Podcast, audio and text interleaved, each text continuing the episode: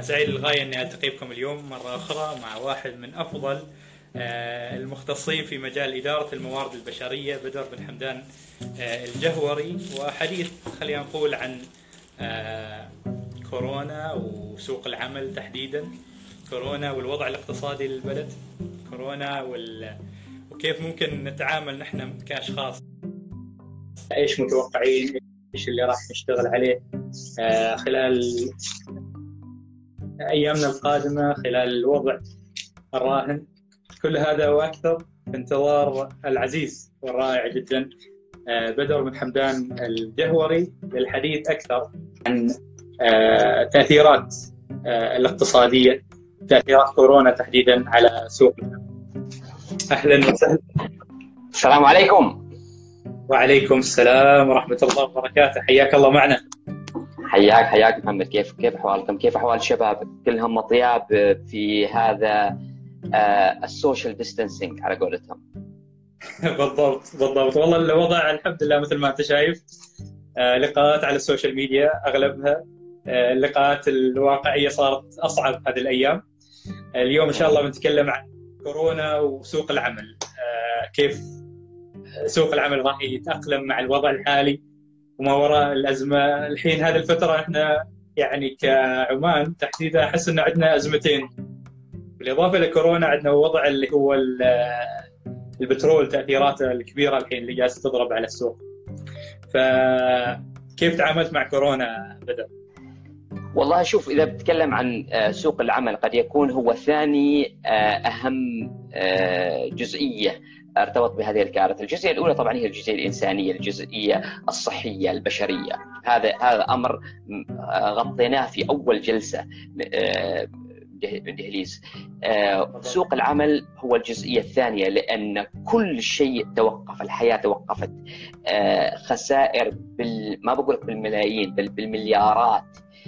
يعني خلنا بس إذا بقول لك تعرف إن هناك 37 مليون تذكرة سفر تم إلغائها حول العالم من بداية الأزمة إلى اليوم. رقم ماهي تأثر بشكل جسيم يعني. إيه تحديدا تحديدا شركات طيران الطيران الأسترالي قندس تم تسريح 20 ألف موظف. الطيران السنغافوري يشتغل حاليا ب 4% 96% تمت إقالتهم. الطيران الكندي مع إنهم ليس طيران كبير لكنه قام بإقالة خمسة آلاف موظف. أرقام مهولة. آه، إذا بتروح على الولايات المتحدة يتوقع إن الانخفاض آه، أو خلينا نقول لك زيادة البطالة من 2 و3% إلى 23% وهذه هذه حتى في الأزمة المالية ما ما وصلت. آه، يتوقعوا أن 47 مليون شخص في أمريكا فقط. 47 مليون شخص يفقدوا وظائفهم. حاليا لحد اليوم هذه الأرقام الرسمية 7 ملايين شخص في أمريكا توجهوا لوزارة القوى العاملة ليخبروا الوزارة أنهم فقدوا وظائفهم. هذا اللي راحوا وبنفسهم قاموا بالإبلاغ 7 مليون. في أزمة 2008 650 ألف وهي قد تكون أكبر أزمة. فأنت تتكلم 650 ألف مقارنة ب 7 مليون اللي حتى الحين راحوا إلى الوزارة وقدموا بلاغ بأنهم فقدوا الوظيفة. فمقارنة بالملايين اللي لحد الحين بعدها ما قاموا بهذه الخطوة. فالموضوع كبير جدا. كبير. يا راجل بدر الله الله علينا تو داخلين البث صلى على النبي. يعني أنا تخيلة من الرعب اللي مرتبط بالفيروس نفسه وتأثيره على المصابين وتأثيره من ناحية وفيات الحين تخلينا نركز على جانب مهم جدا في تأثيرات كورونا اللي هو الجانب الاقتصادي وتأثيره وضربته القوية على سوق العمل. أنت تتكلم عن أشخاص بالملايين راح يفقدوا وظائفهم، اقتصادات شركات ممكن تسكر إلى 4% فقط. خذ خذ خذ الهند على سبيل المثال الهند هذا الأسبوع راح يقرروا استفتاء على إنه هل نرفع آه، حظر التجول أم الحين قالوا إنهم فقدوا وظائفهم أو إنهم موتوا بالفيروس فهم لديهم خيارين احلاهما مر. فهناك استفتاء سيكون في الهند هذه هذا الأسبوع ليحددوا هل يتم آه، رفع آه، حظر التجول ويسمحوا للناس بممارسه اعمالهم أو لا. إن الناس فقدت الوظائف والهند طبعا تتكلم لك عن عن مليار نسمة. ثاني أكبر آه، دولة سكان. وأغلبهم من العماله البسيطة جدا. آه، إذا تقول لهم والله جلسوا في بيوتهم وبعدين يموتوا جوع. فالموضوع الموضوع كارثي جدا. سوق العمل كارثي جدا للاقتصاد بشكل منذ موضوع هذا. يعني ال Great Depression أريد أريد أفهمها من كل هذا على أساس المتابع البسيط يفهم. يعني الكبيرة. وش وظيفته ويفقد؟ وشركات راح تغلق. خلاص يعني راح توقف انتاجها وعمل آه، شركات توقف توقف الإنتاج إذا ما راح يكون في تدوير للأموال وبالتالي ما دام ما في تدوير للأموال آه، يهبط. خذ خذ على سبيل المثال اللي صار بألمانيا للمارك الألماني بعد الحرب العالمية الثانية. الناس راح تشل فلوس في كراتيس خبز لأن العملة هبطت بشكل بشكل كبير وهذا اللي ممكن ممكن آه، يحصل. طبعا في بترول وهي ازمه بترول ليست متعلقة فعليا بالفيروس بقدر ما هي آه، الأزمات السياسية مع مع دول السعوديه وروسيا. ولكن في نفس الوقت خلينا نعلم بقطاع الألمنيوم. الألمنيوم لا يمكن أن تتوقف مهما كل خلية تكلفتها تقريبا الخلية اذا ساعات تموت ثلاث ساعات تموت الخلية. فأنت تتكلمك عن ربع مليون دولار راح عليك. آه، مصاهر الألمنيوم في الصين خلال الأزمة وتوقف لأنه ممكن. الزبائن توقفوا. صار صار هناك تكدس في مخازن الالمنيوم 2 دولار إلى 1400 يعني ربع ربع القيمة راحت. هذا هذا من الأزمة يعني. بالضبط وأنت بعرف فإذا أخذت هذا قطاع واحد فما بالك بالقطاعات الكبرى؟ قطاعات التغذية قطاعات النقل. قطاع النقل طبعا يؤثر كثير على على على البترول لأنه من أكبر مستهلكي البترول آه، قطاع قطاع الطيران. تتوقف الطائرات يتوقف الطلب على البترول ينخفض سعر البترول. كلها مرتبطة ببعضها. جميل على أساس ممتاز أنا بس على أساس ألملم الأمور. يعني أنا كنت بغى اخذ التاثيرات أول شيء على الاقتصاد ككل وبعدين على سوق العمل تحديدا ونفس الشيء على الإنتاجية. يعني هل ممكن انه مثل هذه الأعمال ترجع لها الإنتاجية في ظل الوضع؟ وبعده مستمر آه الفيروس مستمر. الفيروس مستمر. يعني آه، لربما اللي في قطاع الصحة ممكن إنهم يعطوك معلومات أكثر ولكن ما دام الفيروس مستمر حط بالك حتى لو آخر آه، مصاب في السلطنة صرنا صفر. إن جميع تعافى هناك مصاب واحد حول العالم كله. مصاب واحد ما في حاجة بترجع مثل ما كانت لأنه ممكن هذاك هذاك الشخص يرجع ويعيد الحلقة من من أول وجديد. فمصيرنا في السلطنه مرتبط بمصير العالم العالم بعض. ممكن هذاك الشخص آه، يجي هنا. هذا هذه النقطة الأولى. النقطة الثانية لما بترجع الحياة إلى طبيعتها ما راح ترجع مثل ما كانت كل دول اقرا مقال على على استعداد دول الخليج للحكومة الإلكترونية وخطط يعني آه الإمارات 20 20 20 30 السعودية 20 50 جميعها تتكلم عن توجه نحو الحكومة الالكترونيه 40 بتتغير. كنا من ثلاثة اسابيع اشتغل أشتغل من البيت. والشغل ماشي. صحيح ان لإني أشتغل بقطاع التدريب وبرامج التدريب توقفت. ولكن رحنا نتوجه إلى التدريب الالكتروني آه اليوم أنا أنا مجهز قائمة برامج تدريبيه لمجموعة عدد من الموظفين عن طريق عن طريق منصات مثل يوديمي ومثل كورسيرا. وخلاص راح نتوجه لها خاصة إنها هذه آه هذه المنصات استغلت الفرصه وصارت تحط تخفيضات. يعني Coursera إنت تتكلم عن 10 10 3 ريالات ونص. course تاخذه course في ال project management في إدارة مشاريع 3 ريالات ونص. ولا شيء. فهذه آه، في نفس الوقت هناك إيجابيات. خليني أعطيك مثال. Microsoft Teams هذا النقطة اللي كنت أسألها يعني بدل عن إن نخاف وما عارفين وش نسوي يعني ضروري إنه في ظل هذه الازمه ممكن في فرص نشتغل عليه. هناك إيجابيات. خليني أعطيك مثال. Microsoft Teams. طبعا Microsoft Teams هي bundle من ضمن مايكروسوفت. فكل الشركات اللي هي عندها مايكروسوفت تأخذ ال bundle الكامله اللي هو Microsoft Teams. ولكن كان هناك 20 مليون مستخدم في شهر 12 اليوم في 40 مليون مستخدم.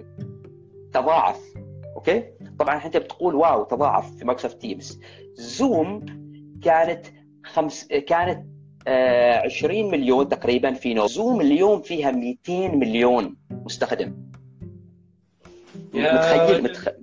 متخيل القفزة من 20 إلى إلى إلى إلى, إلى 50 مليون. أمازون طبعا شركات كثير سرحت موظفين. متفقين.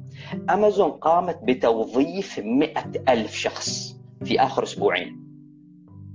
توظيف. يعني يعني يعني في ظل هذه الأزمة وفترة التسريح هذه في ناس تدخل السوق بعد. بالضبط لأن أمازون صار طلب كثير. فال ألف كلهم يشتغلوا في المخازن في الوير هاوسز أو في النقل.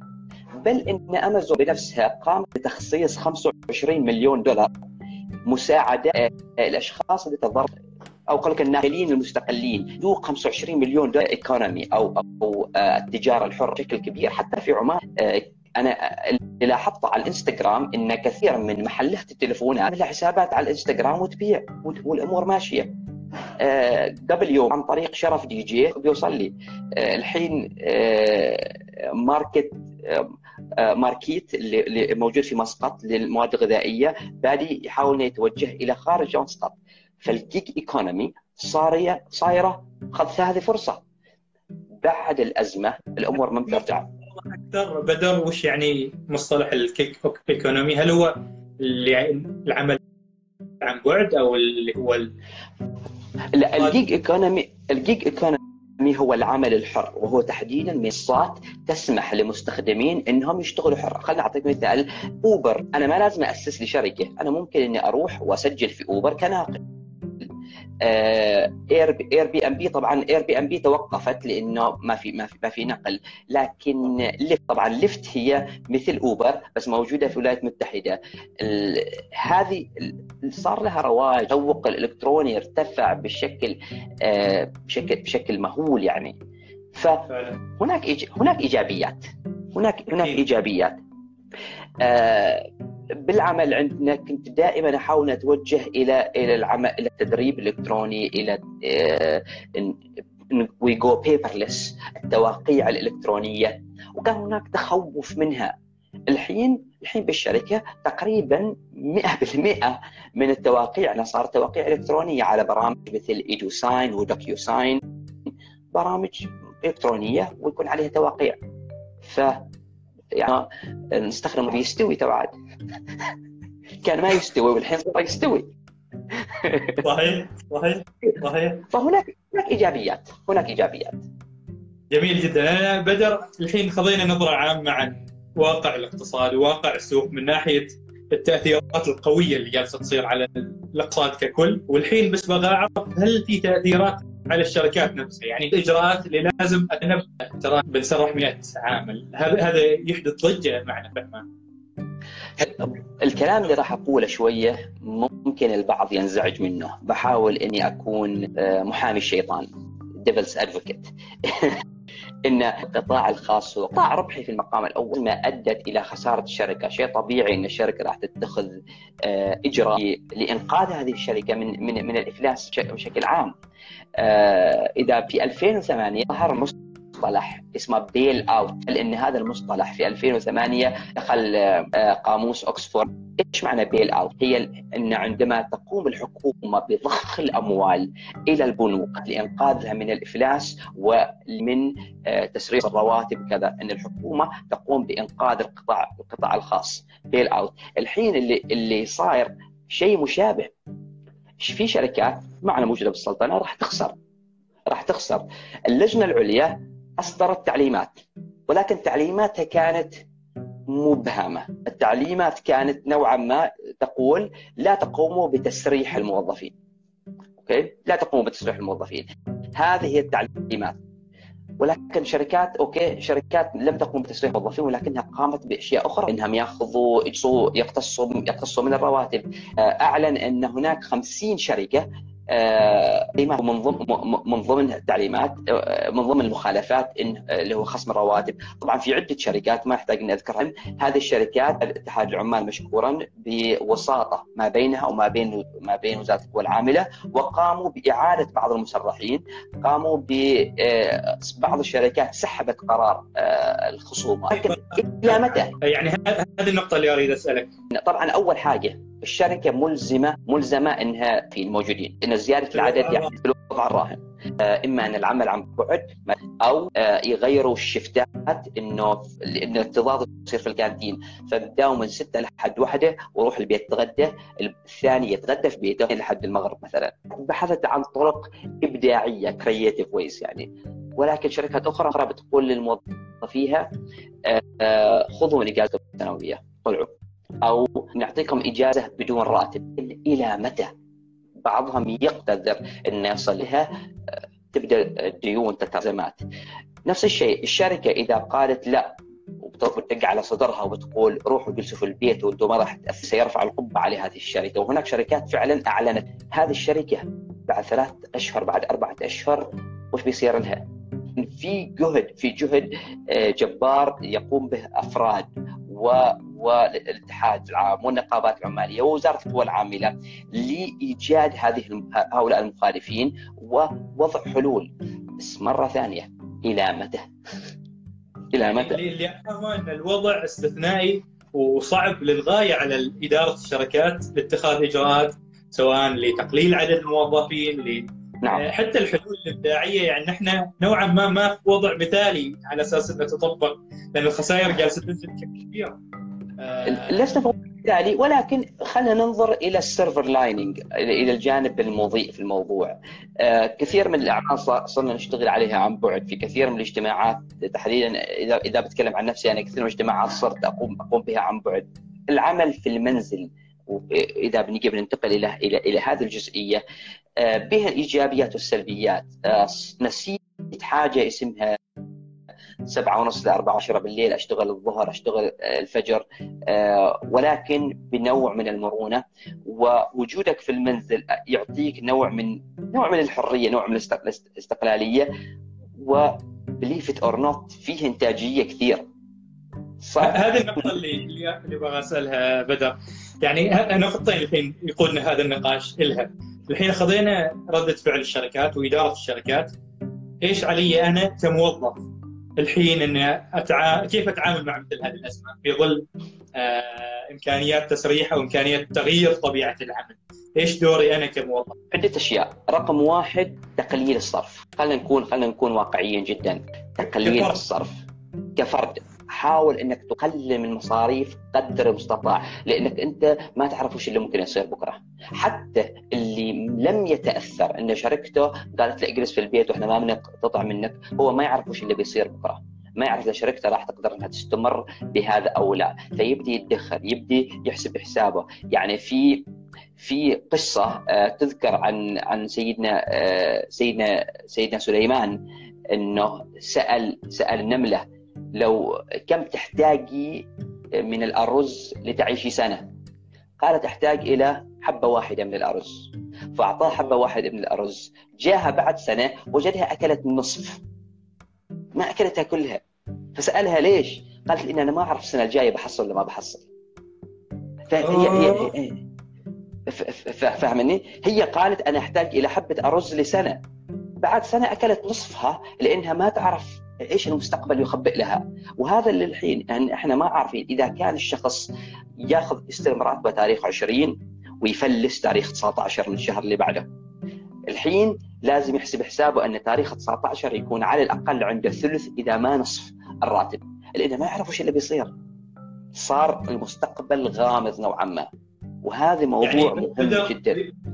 بدر بنقاشي مع أحد الدكاتره في الحلقة الأولى من البث كان يتكلموا عن موضوع المنحنى اللي هو فيه عدد الإصابات وعدد الوفيات أيوة. في في ذروه في الموضوع لكن أيوة. المشكلة أيوة. في الجانب الاقتصادي انه ما في منحنى وممكن ترجع الأمور للوضع الطبيعي الوضع يعني نوعا ما ممكن يتصاعد من ناحية الخسائر وللأسف ممكن يستمر في التصاعد المنحنى نتحكم به داخليا نتحكم به داخليا على الوضع الصحي ولكن اقتصاديا ما دام هناك دول إحنا نتعامل معها وما زال الفيروس منتشر فيها فالوضع ما راح ينصلح بهذه السهولة، فهذه النقطة الأولى، النقطة رقم واحد على إنه الادخار، تقليل الصرف، محاولة إنك تمس يعني بالعماني امسك البيسة.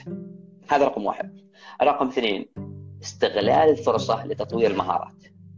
فرصة كبيرة جدا لتطوير المهارات الشخصيه ما دمت أنت موجود في البيت ابدا تعلم حرفة. ابدا تعلم حرفة. آه، منصات آه، منصات تعليمية كثيرة. Udemy عندها تخفيض 90% Pluralsight Pluralsight وهي واحدة من أكبر المنصات التعليمية أعلنت أن جميع برامجها التدريبية في شهر إبريل مجانية. زين. آه هي Pluralsight P L U R A L sight موقع من أفضل تقريبا مستوى بمستوى Udemy ولكنها متخصص كثير في التقنيات في البرمجة، الشخص اللي يحب يتعلم آه، البرمجة ال Python C++ ال Java مجاني لطوال شهر إبريل. Coursera تقدر إنك تاخذ لك course لمدة ستة أسابيع مجانا وإذا ردت شهادة ولا شيء. course من جامعة هارفارد برامجها معتمدة من كليات تدفع 50 دولار ولا شيء. فهذه فرصة كبيرة إن الواحد أن يطلع يخطط حل سايد هاسل مصدر دخل آخر. فرصة للتفكر. فهذه هنا هناك من دور الفرد. أيضا فرصة أن الواحد يعني يجلس يراجع نفسه. إيش إيش يريد يخطط لمستقبله. آه، البعض ما حس ما حصل فرصه انه ربما يجلس مع عائلته يناقش خططه الكبرى. الحين بدأوا بدأوا يفكروا يفكروا بهذا. جميل. ف... بدأ في سؤال من ضمن الأسئلة. إيش هي المهارات اللي ممكن تكون مفيدة بالنسبة لي مستقبلا إذا ممكن تعطينا أمثلة ك يعني خبير في الموارد البشرية. شوف صالح نستخدمه اللي هو transferable skills المهارات القابلة للنقل. تبحث عن المهارات اللي ممكن إنه يتطلبها سوق العمل مهما كان مهما كان القطاع. مهارات الذكاء العاطفي على سبيل المثال البعض ينظر لها برومانسية ولكن الذكاء العاطفي آه، والذكاء الاجتماعي هذا مهم مهم جدا ويمكن تطويره يمكن تطويره من خلال القراءة من خلال آه، الدخول في دور دورات معينة. هذه يمكن تطويرهن. الأشخاص اللي يميلوا إلى التقنية اللي يميلوا إلى التكنولوجيا آه، الثورة الصناعية الرابعة. هذه فرصتهم. هذه فرصتهم اللي هذه التطبيقات. يقدروا انهم يطوروا. حتى الشخص اللي ما عنده أي خطر إنه يدخل يدخل آه، برمجة. خلي بعض. أنا اشتريت هذا. تعرفون هذا؟ لا. هذا الروبوت روبوت وبدأت أتدرب عليه من آه، القرية الهندسية مؤسسة عمانية. وبنت جمانة أدخلتها ورشة لمدة ثلاثة أيام أيضا الورشه عن بعد معهم شباب ويعلمونا كيف نبدأ ببرمجة الروبوت. آه، ما شغلتي هندسة ولكن فرصة نبدا نتعلم يعني it's better late than never انك تكون متاخرا خير من أن لا تصل ابدا. فهذه فرصه أنك تبدأ تتعلم مهارات الخاصة بالتقانة بالثورة الصناعية الرابعة.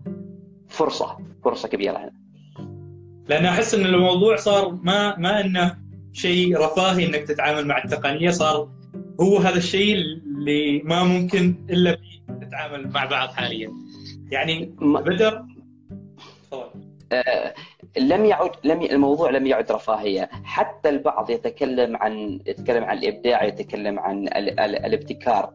آه الآن يأتي مصطلح اللي هو creativity on demand. إيش يعني creativity on demand؟ إنك أنت لازم تكون لازم تبتكر لتعيش. متى ما احتجنا انك تبتكر لابد انك تبتكر، الابتكار أو الابداع لم يعد آه اني انتظر الغادة أو أو الوحي انه يهبط علي ويطلع كذا فكرة، لا أنت لابد أنك تكون جاهز ل... لأن لأن تبتكر. آه وزارة وزارة وزارة الاقتصاد آه، أصدرت إعلان على أنه تم تخصيص قرابة اعتقد أعتقد مليون مليون ريال عماني للمشاريع الخاصة آه، المشاريع الابتكارية الخاصة بهذه بهذه الأزمة. فرصة يسجل آه، مؤسسات عمانية رائعة مثل مؤسسة انوتك استغلت الفرصة أجمل استغلال. تعاونوا مع مع رؤية شباب آه، ليأخذوا مساحة وليقوموا بصناعة الأقنعة وأجهزة التنفس. فرصة صارت. يعني ف... من ضمن الأشياء اللي لاحظتها خلال الفترة الماضية بدر اللي هي هاي سالفة التكتلات الشبابية أو الشركات العمانية اللي جالسة يعني تتعاون في سبيل إيجاد حلول للأزمة الحالية واقتناص الفرص في نفس الوقت. هو هو اقتناص الفرص يعني أنا كنت كنت بسأل الحين ما الذي تحتاجه المؤسسات الصغيرة والمتوسطة حاليا؟ المؤسسات الصغيرة المتوسطه اللي هي قد تكون أكثر الأطراف تاثرا بالأزمة رقم واحد هم يحتاجوا إلى أربعة أشياء إذا إذا ما خاب ظني، رقم واحد يحتاجوا إلى السيولة. وهذه وهذه أزمة كبيرة لأنه ما دام ما يقدروا يشتغلوا فهم ما عندهم سيولة، السيولة هذه تقدر أنها تأتي حكوميا عن طريق آه، تأجيل أقساط وهذا اللي صار، آه، إعفاء من بعض الضرائب وهذا صار، وهذا صار نزلت قرارات. فالقرارات في اللجنه العليا نظرت إلى هذا إنه آه، علشان تكون هالمؤسسات عليها السيولة. رقم واحد. رقم اثنين هذه المؤسسات لابد أن تبدأ بتقديم حلول وخدمات تتعلق بالأزمة الحالية. تتعلق بالأزمة الحالية. فرصة لأي مؤسسة لديها موديل ل أقول لك تجاري في مجال معين أن تبدأ بتوجيه هذه توجيه هذه الخدمة لتواجه لتواجه هذه هذه الأزمة. انوتك قامت بهذا. انوتك متخصصة في الطباعة ثلاثية الأبعاد قامت بتوجيهها لطباعة أجهزة صحية. البعض متخصص في التطبيقات قام البعض بوضع تطبيق في تطبيق الآن صادر لتعقب المحجورين منزليا علشان نعرف من منهم طلع من البيت أو أو, أو لا. قد يكون موضوع مضحك لكن لكن هذه فرصة إنك أنت ما دمت تبدأ تقدم خدماتك هنا. في بريطانيا آه، مؤسسة الحين نشأت. مؤسسة توصيل آه، مواد غذائية على سياكل خمسة أشخاص اجتمعوا قالوا ناخذ سياكل ونقوم نوصل أغراض جروسري آه، إلى البيوت. شركة طلعت من من من من من, من لا شيء. فهي فهذه فرص إنك توجه. فهذا رقم واحد. رقم واحد تحتاج يحتاج السيولة. رقم اثنين يحتاج إلى اللي هو خدمات جديدة. ورقم ثلاثة يستعدوا لما بعد كورونا. إنه أوكي إحنا إحنا توجهنا هنا لكن بعد كورونا إيش اللي إيش اللي بيصير؟ فيبدأوا يخططوا من الحين. لأن هذا فيروس بيختفي. إذا بس, بس بدر قبل قبل ما بعد كورونا يعني في ظل الأزمة الحالية أتوقع أن كل هذه الأشياء اللي ذكرتها تحتاج إلى مستوى كبير من المرونة في التعامل سواء من ناحية خطوط الإنتاج من ناحية طبيعة العمل داخل المؤسسة من ناحية حتى التعامل مع المبالغ. انه ترى حتى موضوع السيولة ما صارت بالمستوى اللي كان قبل ترى. يعني في اشياء تتطلب سواء من ناحية الموظف أو من ناحية الشركة أو المؤسسة بشكل عام سواء حكومية أو خاصة. هذا هذا شوف المرونة هذا شيء أساسي جدا. إذا بنك نتكلم عن المرونة من ناحية الموارد البشرية على سبيل المثال آه كل شركة كل مؤسسة آه بالعادة تشتغل ب 80 إلى 85% من طاقتها آه، من طاقة الموارد البشرية. لأن هناك دائما من 15 إلى 20% إما يكونوا بإجازات سنوية إجازات مرضية إلى آخره. فكل مؤسسة جاهزة إنها تشتغل بس 80% السؤال هنا هل تقدر إنها تشتغل بأقل من 80%؟ هل تق... هل تستطيع؟ وإذا استطاعت إنها تعمل بأقل من 80% هل اللي موجودين مدربون على آه، العمل ب آه، آه، بوظائف مختلفة؟ بوظائف مختلفة، خليني بعطيك بعطيك مثال، أنت عندك مثلا مدرب شخص هو هو مدرب في الميكانيكا. ولكن برامج تدريبية توقفت. إيش ممكن المدرب؟ ممكن أنقلة إلى يعمل بقسم الصيانه الميكانيكيه على على على سبيل على سبيل المثال إنك تبدأ تعيد تدوير الموظفين بحيث انه يكونوا يكونوا متعددي المهارات. وهنا تكمن تكمن مرونة الشركة انه الموظف يستطيع إنه يعمل باكثر أكثر أكثر من دور. في نفس الوقت يكون ال model ال business model أو إطار العمل للشركه قابل للتأقلم مع التغيرات. إنه ليس حصريا على شيء واحد وإنما يفتح المجال لخيارات خيارات أخرى. آه، تطبيقات التطبيقات السحابية ممكن إنك توجهها إلى أي إلى أي سوق تريده. وهذه فرصة الآن إلى الشركات المتخصصة في مثل هذه التقنيات. آه، هنا سؤال بدر على أساس ان ناخذ الأسئلة اللي محضرونها أنا واسئله الشباب اللي موجودين. يعني هل ممكن آه، نشاهد تضحية من أصحاب الدخل العالي في القطاع الخاص قبل المساس بال... بال... بالعامل الفقير نوعا ما ولا هذه نوعا ما ما ممكن؟ آه، أتوقعها ممكن تصير ولكن بمبادرات فردية. بمبادرات فردية. اليوم قرأت على إن إعمار قررت إنها تعيد هيكلة الرواتب. تعيد هيكلة الرواتب. وهذه إعمار. يعني قد تكون أكبر شركة انتاجات على مستوى على مستوى الخليج الخليج العربي. وبدءا من الرئيس التنفيذي. إن رواتبهم ب 50% ممكن انها تنقص، رئيس مجلس الإدارة قرر إنه ما يأخذ راتب لشهر لشهر كامل بمعنى إنه يقتص 100% من راتبه آه، إلى إلى شهر. آه، طيران السلام طبعا قبل ثلاث أسابيع أعلن على إنه الفريق التنفيذي وفريق الإدارة كلهم سيخفض رواتبهم بنسبة 5% وفتحوا المجال لبقية الموظفين لمن أراد انه انه, إنه يخفض. بس هاي تبقى مبادرات فردية، مبادرات فردية. بس بدر هل ممكن مقابل إني أنا ما أخسر الوظيفة إن نازل عن نسبة كبيرة من راتبي كحل وسط ما بيني أنا وما بين الشركة في ظل الوضع الراهن؟ ممكن ممكن خاصة خاصة الشركات اللي آه، عقودها عقود مؤقتة. وهنا وهنا هنا مشكلة. في كثير من العمانيين يشتغلوا بشركات قال لك والله أنا أشتغل في هذه الشركة من عشر سنوات. هو صحيح يشتغل من عشر سنوات ولكن عقدها ليس عقد دائم هو عقد سنوي يتجدد.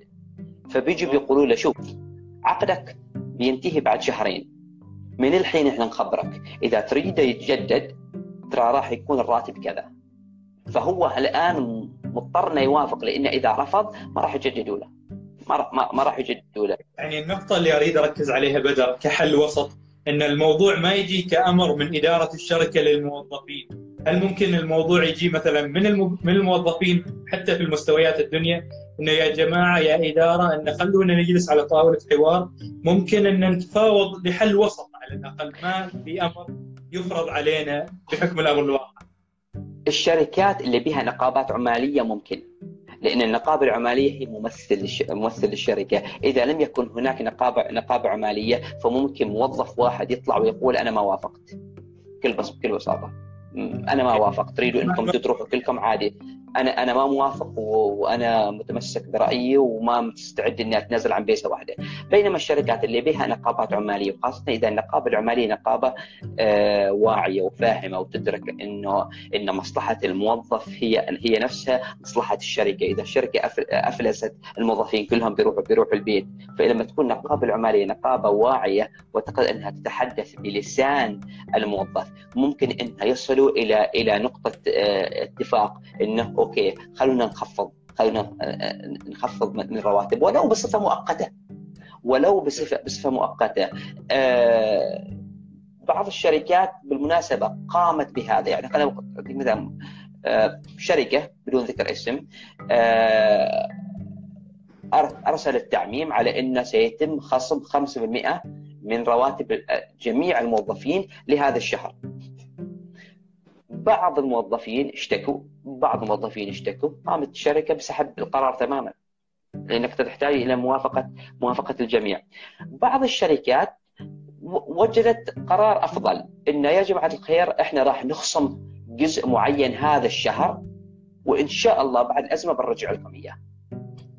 فهم لم يمس فهم لم يمسوا بالعلاقة التعاقدية. ما غيروا في آه، في في بند الراتب. وإنما قالوا إحنا راح نقتص بصفة مؤقتة نظرا لقلة السيولة حاليا وبنرجعه بعدين.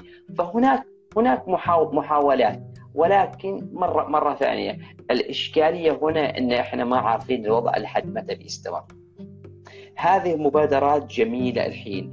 آه يقال إنه آه البيك أو الأزمة ستكون بقمتها في منتصف إبريل.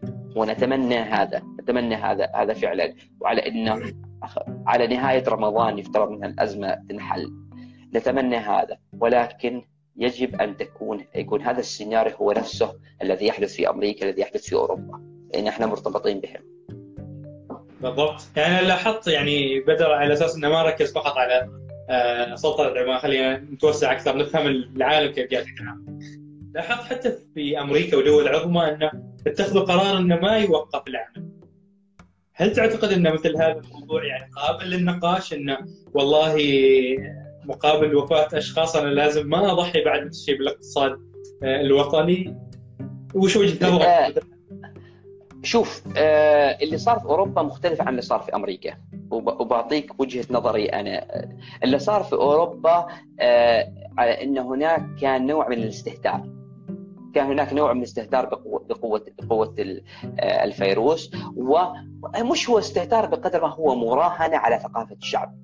إنهم راهنوا على ان على إن شعبنا شعب واعي ولما يعرفوا إن هذا الفيروس ينتقل هذا الشعب يلزم بيوت وهذا لم يحدث وصار اللي صار. إيطاليا آه، إسبانيا وفرنسا. ايطاليا إسبانيا وفرنسا. يعني آه، لربما ألمانيا بحكم قوتها العلاجية عدد الوفيات قليلة مقارنة بعدد الوفيات. على عكس فرنسا. فرنسا بها إصابات أقل من ألمانيا وفيات أكثر بكثير. بالضبط. أمريكا أمريكا مشكلتها مشكلة سياسية في المقام الأول. مشكلة اللي صار هي مشكلة سياسية. صعود ترامب كبر الفجوة بين اليمينيين واليساريين. صارت صارت صار كل حزب متخندق آه وينظر إلى أي شيء يأتي من الحزب الآخر على أنه فيك نيوز بين قوسين. وهذا المصطلح اللي استخدمه استخدم دونالد ترامب. ولان إيش إيش تاثيره على الاقتصاد تحديدا آه هناك؟ هل تتوقع الاقتصاد الأمريكي ممكن يتأثر بشكل كبير وبالتالي الاقتصاد العالمي ممكن يروح أمريكا فيها؟ أمريكا أمريكا تواجه اسوء أزمة تصيبها منذ الكساد العظيم في الثلاثينات حاليا. نتكلم لك عن 47 مليون شخص ممكن انهم يخسروا وظائفهم خلال أسبوعين. رقم مهول إنك 47 مليون شخص. تتكلم لك عن نسبة بطالة تصل إلى 32% ركز معي في الرقم. 32% نسبة بطالة 5% تعتبر خطيرة. نسبة البطالة في أفريقيا ما توصل إلى 20% وأنت تتكلم لك عن عن دول أفريقية. فما بالك بأمريكا نسبة البطالة تصل إلى 32% 7 مليون شخص اليوم هذا اليوم بكرة ممكن يتغير الرقم. 7 مليون شخص توجهوا إلى وزارة النقل وقالوا لهم إحنا فقدنا وظائفنا. 7 مليون. فالأرقام أمريكا تواجه أزمة كبرى حاليا. حط بالك المستفيد الأكبر حاليا هم الصينيين. الصين قامت بتأميم شركاتها. شوف الصين عندها أزمة كانت في آه، استثمار الأوروبيين والغربيين بالشركات الموجودة بالصين. بمجرد ما أصاب الفيروس مدينة ووهان والمناطق المجاورة لها هبطت أو صار ما بقول لك هبطت الاسهم لكن صار تخوف من الأوروبيين على إنه ترى استثماراتنا راح تخسر. فقاموا ببيع أسهمهم بأسعار متدنية. استغلوا الصينيين الفرصة وقاموا بشراء الأسهم وبالتالي قاموا بتأميم الشركات. فالكثير من الشركات اللي في الصين أصبح الآن ملاكها ملاك صينيين وبأبخس الأثمان. بدر من خلال هذا المثال تحديدا هل ممكن نعمل شيء مشابه هنا في عمان؟ انه ترى شفتوا الوضع كيف؟ ما ممكن نركز على وضعنا على الشركات العليين إنه يا جماعة مسكوا الأمور ترى وقت الأزمة آه، ممكن كل حد يبيعه. ممكن ممكن آه، بكل سهولة. الحين الحين أنت ما ممكن إنك إنك آه، يعني لربما قرأت في الأخبار عن استيلاء دول على قوافل. استيلاء دول على قوافل متجهه إلى دول أخرى. صارت هناك قرصنة قرصنة رسمية آه، في السلطنة. قرصنة. في السلطنة. أنا وزير وزير وزير الصحة قال على إنه قبل ساعة فقط السلطنة. تم بيع الشحنة إلى دين وعلى أن إحنا خلاص راح نشتري هذه الأجهزة وقبل ساعة واحدة بتحويل المبلغ تم بيعها. طبعا هذا بشكل رسمي انه تم بيع ولكن هناك قوافل تم قرصنتها بالطرق إنه إن فرنسا تهاجم قافلة متجهة إلى هذه الدولة، إن تركيا تهاجم قافلة متجهة إلى هذه الدولة. الرئيس الصربي ألقى كلمة قبل أسبوعين كلمة قاسية جدا. صربيا باعتبار باعتبارها جزء من الاتحاد الأوروبي. فهي مدينة للاتحاد الأوروبي اقتصاديا. قالوا عذرا إذا راحت تشتري من الصين فهي خالف اتفاقيات الاتحاد الأوروبي وإذا ما اشترت من الصين بيموتوا بيموت شعبها فرئيس صربيا ألقى كلمة قاسية جدا إني خلاصنا الآن طلع من من من شخص ليست ليست بالحاجة السهلة. آه، رئيس وزراء إيطاليا آه، رمى علم الاتحاد الأوروبي وعلق مكانه علم ايطاليا وكأن هناك انهيار للاتحاد الأوروبي صار. تسرق بسياسات الدول الخارجية. اريد أسقط الموضوع على عمان، يعني أنا اللي الاحظه إن الذاتي الموضوع صار أكثر خطورة. السلطنه بها أرض خصبة جدا الباطنة على سبيل المثال آه، الهلال الخصيب آه، سهل الباطنة. استغلال استغلال الزراعة مهم جدا. هذه آه، علشان يكون عندنا اكتفاء ذاتي إنه نبدأ إن يكون إحنا مستعدين إن ندعم إذا باخذ إذا باخذ مثال قد يكون بعيد نوعا ما ولكن مثال لشركة مزون لما قال له شخص والله مزون ب 150 بيسة وهذا 100 بيسة خير ادعموا عرف متى؟ ما بتحصل إلا هذا إلا هذا. الصينيين الصينيين بدأوا بالتقليد بدأوا بالتقليد ولكنهم راهنوا على إنتاجهم. الحين أفضل المنتجات جودة تأتي من الصين. دول آه، وكالات بي إم دبليو ومرسيدس تصنع في الصين تصنع في الصين لأنهم راهنوا راهنوا على هذا فأعتقد إن هذه فرصة أن يجب أن نضع ثقتنا بالمنتج العماني، نضع ثقتنا بالإنسان بالإنسان العماني. آه، فرصة كبيرة إذا كانت هنا شركات راح تستغل إن هذا الكلام ممكن إنه يصل إلى اللجنه العليا، أن الحكومة على هذه الشركات إذا تريد أن تقوم بالتسريح فتقوم بالتسريح ولكن على مستوى الوافدين وليس على مستوى وليس على مستوى آه، العمانيين. مع التحفظ على بعض على بعض الوظائف ذات الخبرة التخصصية لأنك انت انك أنت محتاج انك أنت محتاج فرصة لأن الوقت الوقت صار صار يداركنا بشكل كبير وأنا اتفاجئ انه ما ظل 45 دقيقة. وكذا يعني يعني بشكل سريع صراحة. مواضيع كثيرة ناقشناها. أشياء صارت أكثر خطورة صرنا صار صار الموضوع يعني لابد أن نتحمل مسؤوليته كل شخص لابد انه يتحمل مسؤوليته لكن في ظل الوضع الظاهر وش وضع الباحثين عنها؟ وش ممكن يسوي؟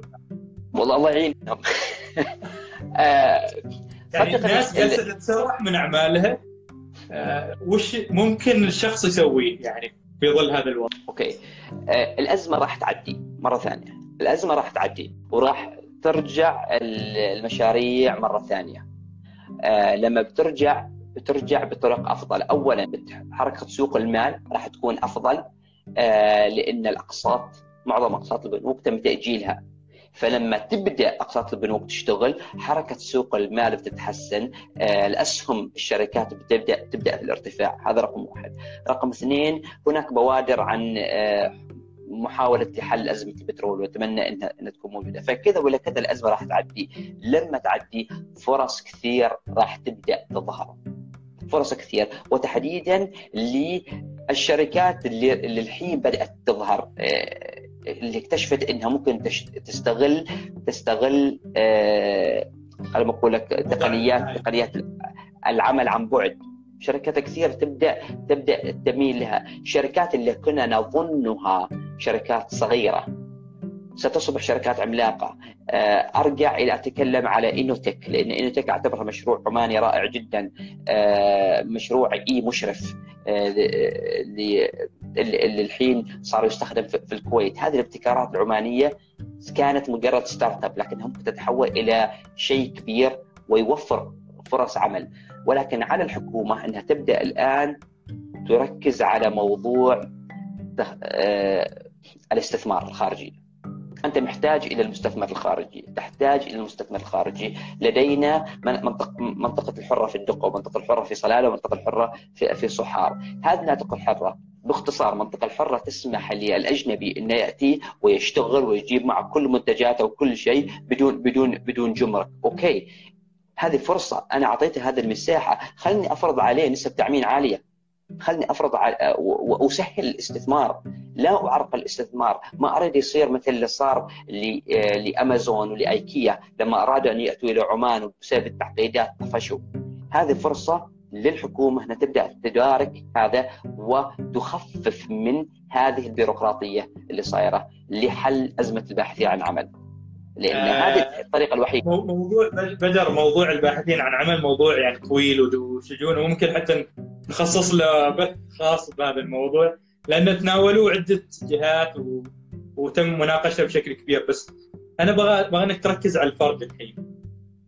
إذا إذا ما ما تحركت الحكومة إذا ما حلت الازمه وش الشخص ممكن يسوي في ظل هذا الوضع؟ لأن اللي ممكن نغيره من خلال هذا البث حاليا غير أن نخاطب الجهات الكبرى والازم اللي هي الدول وكذا إن نخاطب الفرد في ظل هذا الوضع إيش ممكن أنت تسوي؟ شيئين. لا لا ثالث لهما. التطوير الفردي التطوير عن طريق عن طريق البرامج آه، برامج تدريبية المنصات الموجودة الفرص المتاحة. هذا رقم واحد. رقم اثنين البحث عن مصادر دخل أخرى غير عن الوظيفة، البحث عن مصادر أخرى، البحث عن أفكار لتأسيس آه، شركاتهم آه، الخاصة، لأن انتظار الوظيفة قد لا يكون هو الخيار الصحيح. ولكن التوجه التوجه نحو العمل الحر الآن مطلوب أكثر من أي وقت مضى. يعني أنا أنا الحين ممكن ما تقدر توظفهم كلهم. بالضبط بالضبط. يعني النقطة اللي أريد يعني أستشفها من خلال هذا النقاش انه أول شيء تطوير الذات، تطوير الشخص لنفسه، اثنين استغلال الفرص اللي موجودة حاليا. في ظل الأزمة في فرص كثيرة منها العالم الإلكتروني، السوشيال ميديا، النقل اللي هو توزيع توصيل الطلبات والأشياء المتعلقة بها، ثلاثة اللي هو إنك ما تركز على سلة واحدة تجمع من خلالها فلوسك. أو ثمرة إيه. واحدة أو منتج صحيح. واحد الحين صار الموضوع أكثر من إنك تتخصص في وظيفة واحدة وتكون هي مصدر رزقك الوحيد لأن هذه في أي لحظة ممكن إنها تتلاشى. رقم أربعة اللي هي أيوة. نقطة العمل في المنزل.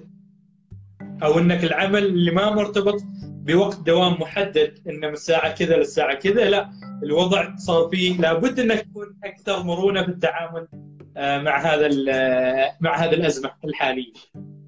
شوف آه، يونسكو أص... يونسكو آه، وضعت 10 قوا... 10 مهارات تسميها 2020 skills أو مهارات 2020 المهارة رقم اثنين كانت الذكاء العاطفي. وبعدين جات بعدها ال leadership وبعدها ال team work وبعدها كذا كذا كذا. المهارة رقم واحد كانت اجيلتي إيش يعني اجيلتي؟ اجيلتي أي سرعة التأقلم مع المتغيرات. سرعة التأقلم مع المتغيرات، ف وهذه القائمة صدرت في بدايات أو منتصف 2019 تقريبا. والحين بدينا نحس بها. إذا كانت هذه المهارة رقم واحد ل 20 ل 2020 فعلا الحين إحنا نشوف إنك لابد إنك تكون أنت جاهز، الحين إحنا نتكلم عن تطوير عن التطوير الفردي ونتكلم عن البحث للباحثين الموظفين أنفسهم اللي هم في وظائف على قيد العمل حاليا. العمل بادين يفكروا فيها لأنهم ما ضامنين ما ضامنين المستقبل. ف راح تكون منافسة راح تكون منافسة شرسة ففرصة ل آه، فرصة للابتكار آه، علشان كذا أقول لك أنا أشجعهم على الانخراط في في صندوق صندوق آه، وزارة الاقتصاد. بالاضافه إلى ما صندوق الرفد صندوق تكنولوجيا أعتقد آه، وضع خصص تقريبا مليون دولار للشركات المتخصصة بهذا السياد آه، بدأت بطرح آه، فرص فرص للشركات المتخصصة في الأمور اللوجستية. فهذه فرصة للباحثين عن عمل انهم يبدأوا يطلعوا بأفكارهم يطلعوا بأفكارهم. يعني أنا بعطيك بعطيك مثال. إحدى الشركات آه، في المناولة آه، البحرية في ميناء صحار. آه، شركه في هناك عدة شركات ألمانية وشركات هولندية. جاء عماني قال أنا ممكن أمسك هذا المشروع وعندي كذا كذا كذا أفكار وأقدر إني أستأجر سفن وأنقل البضائع من هنا إلى قطر أو أو إلى الإمارات. وفعلا دخل دخل في مناقصه ما أعرف الحين هل هل ممكن نبي يكسبها أو لا ولكنها فكرة بسيطة ممكن إنك أنت تستحوذ على مشروع ضخم لشركات كبرى. عادي. وهذا عنصر عنصر المبادرة اللي لازم يكون آه، موجود منا نحن كشباب. اذا إذا الشباب ما بادروا وخصوصا في ظل هذه الأزمات ما أتوقع من الأشخاص الآخرين إنهم يبادروا. على العموم بدر أنا أعتقد أن يعني استمتعنا كثير بالنقاش هذا وللأسف أخذنا وقت كثير. أنا أنا أنا مستغرب إن ساعة كاملة مرت بشكل سريع. أبو علي الحين يسلم علينا. لكن آه رسالة أخيرة. آه تريد توصلها سواء للجهات المسؤولة عن الوضع في ظل الأزمة الحالية للشباب للشركات يعني القطاع الحكومي القطاع الخاص الأفراد وحتى المجتمع المدني اللي ممكن يعني يكون لهم دور خلال هذه الأزمة. آه لحظة خلي خلي بس أشوف. ابو أبو علي يذكرنا صندوق تكنولوجيا ابتكار من هيثم. هو هذا اللي قصد اتذكره صندوق تكنولوجيا ابتكار. شكرا هيثم. آه رسالتين. رسالة إلى الجهات الرسمية جهه ورساله للأفراد. إلى الجهات الرسمية نعرف إنكم أنتم نصب أعينكم الأزمة الحالية. ولكن لابد أيضا أن تنظروا إلى ما بعد هذه الأزمة. إيش إيش اللي إحنا نحتاجه؟ لابد أن يكون عين هنا وعين على ما بعد على ما بعد هذا علشان لما إن شاء الله تنحل الأزمة إيش اللي بيصير اللي بيصير بعدين؟ هذا هذا آخر 10 ثواني. للفرد إذا خرجت من هذه الأزمة بدون أن تؤسس عمل جديد، تكتسب مهارة جديدة، تتعلم شيء جديد، فالوقت عمره ما كان مشكلة عندك وإنما الانضباط هو مشكلتك.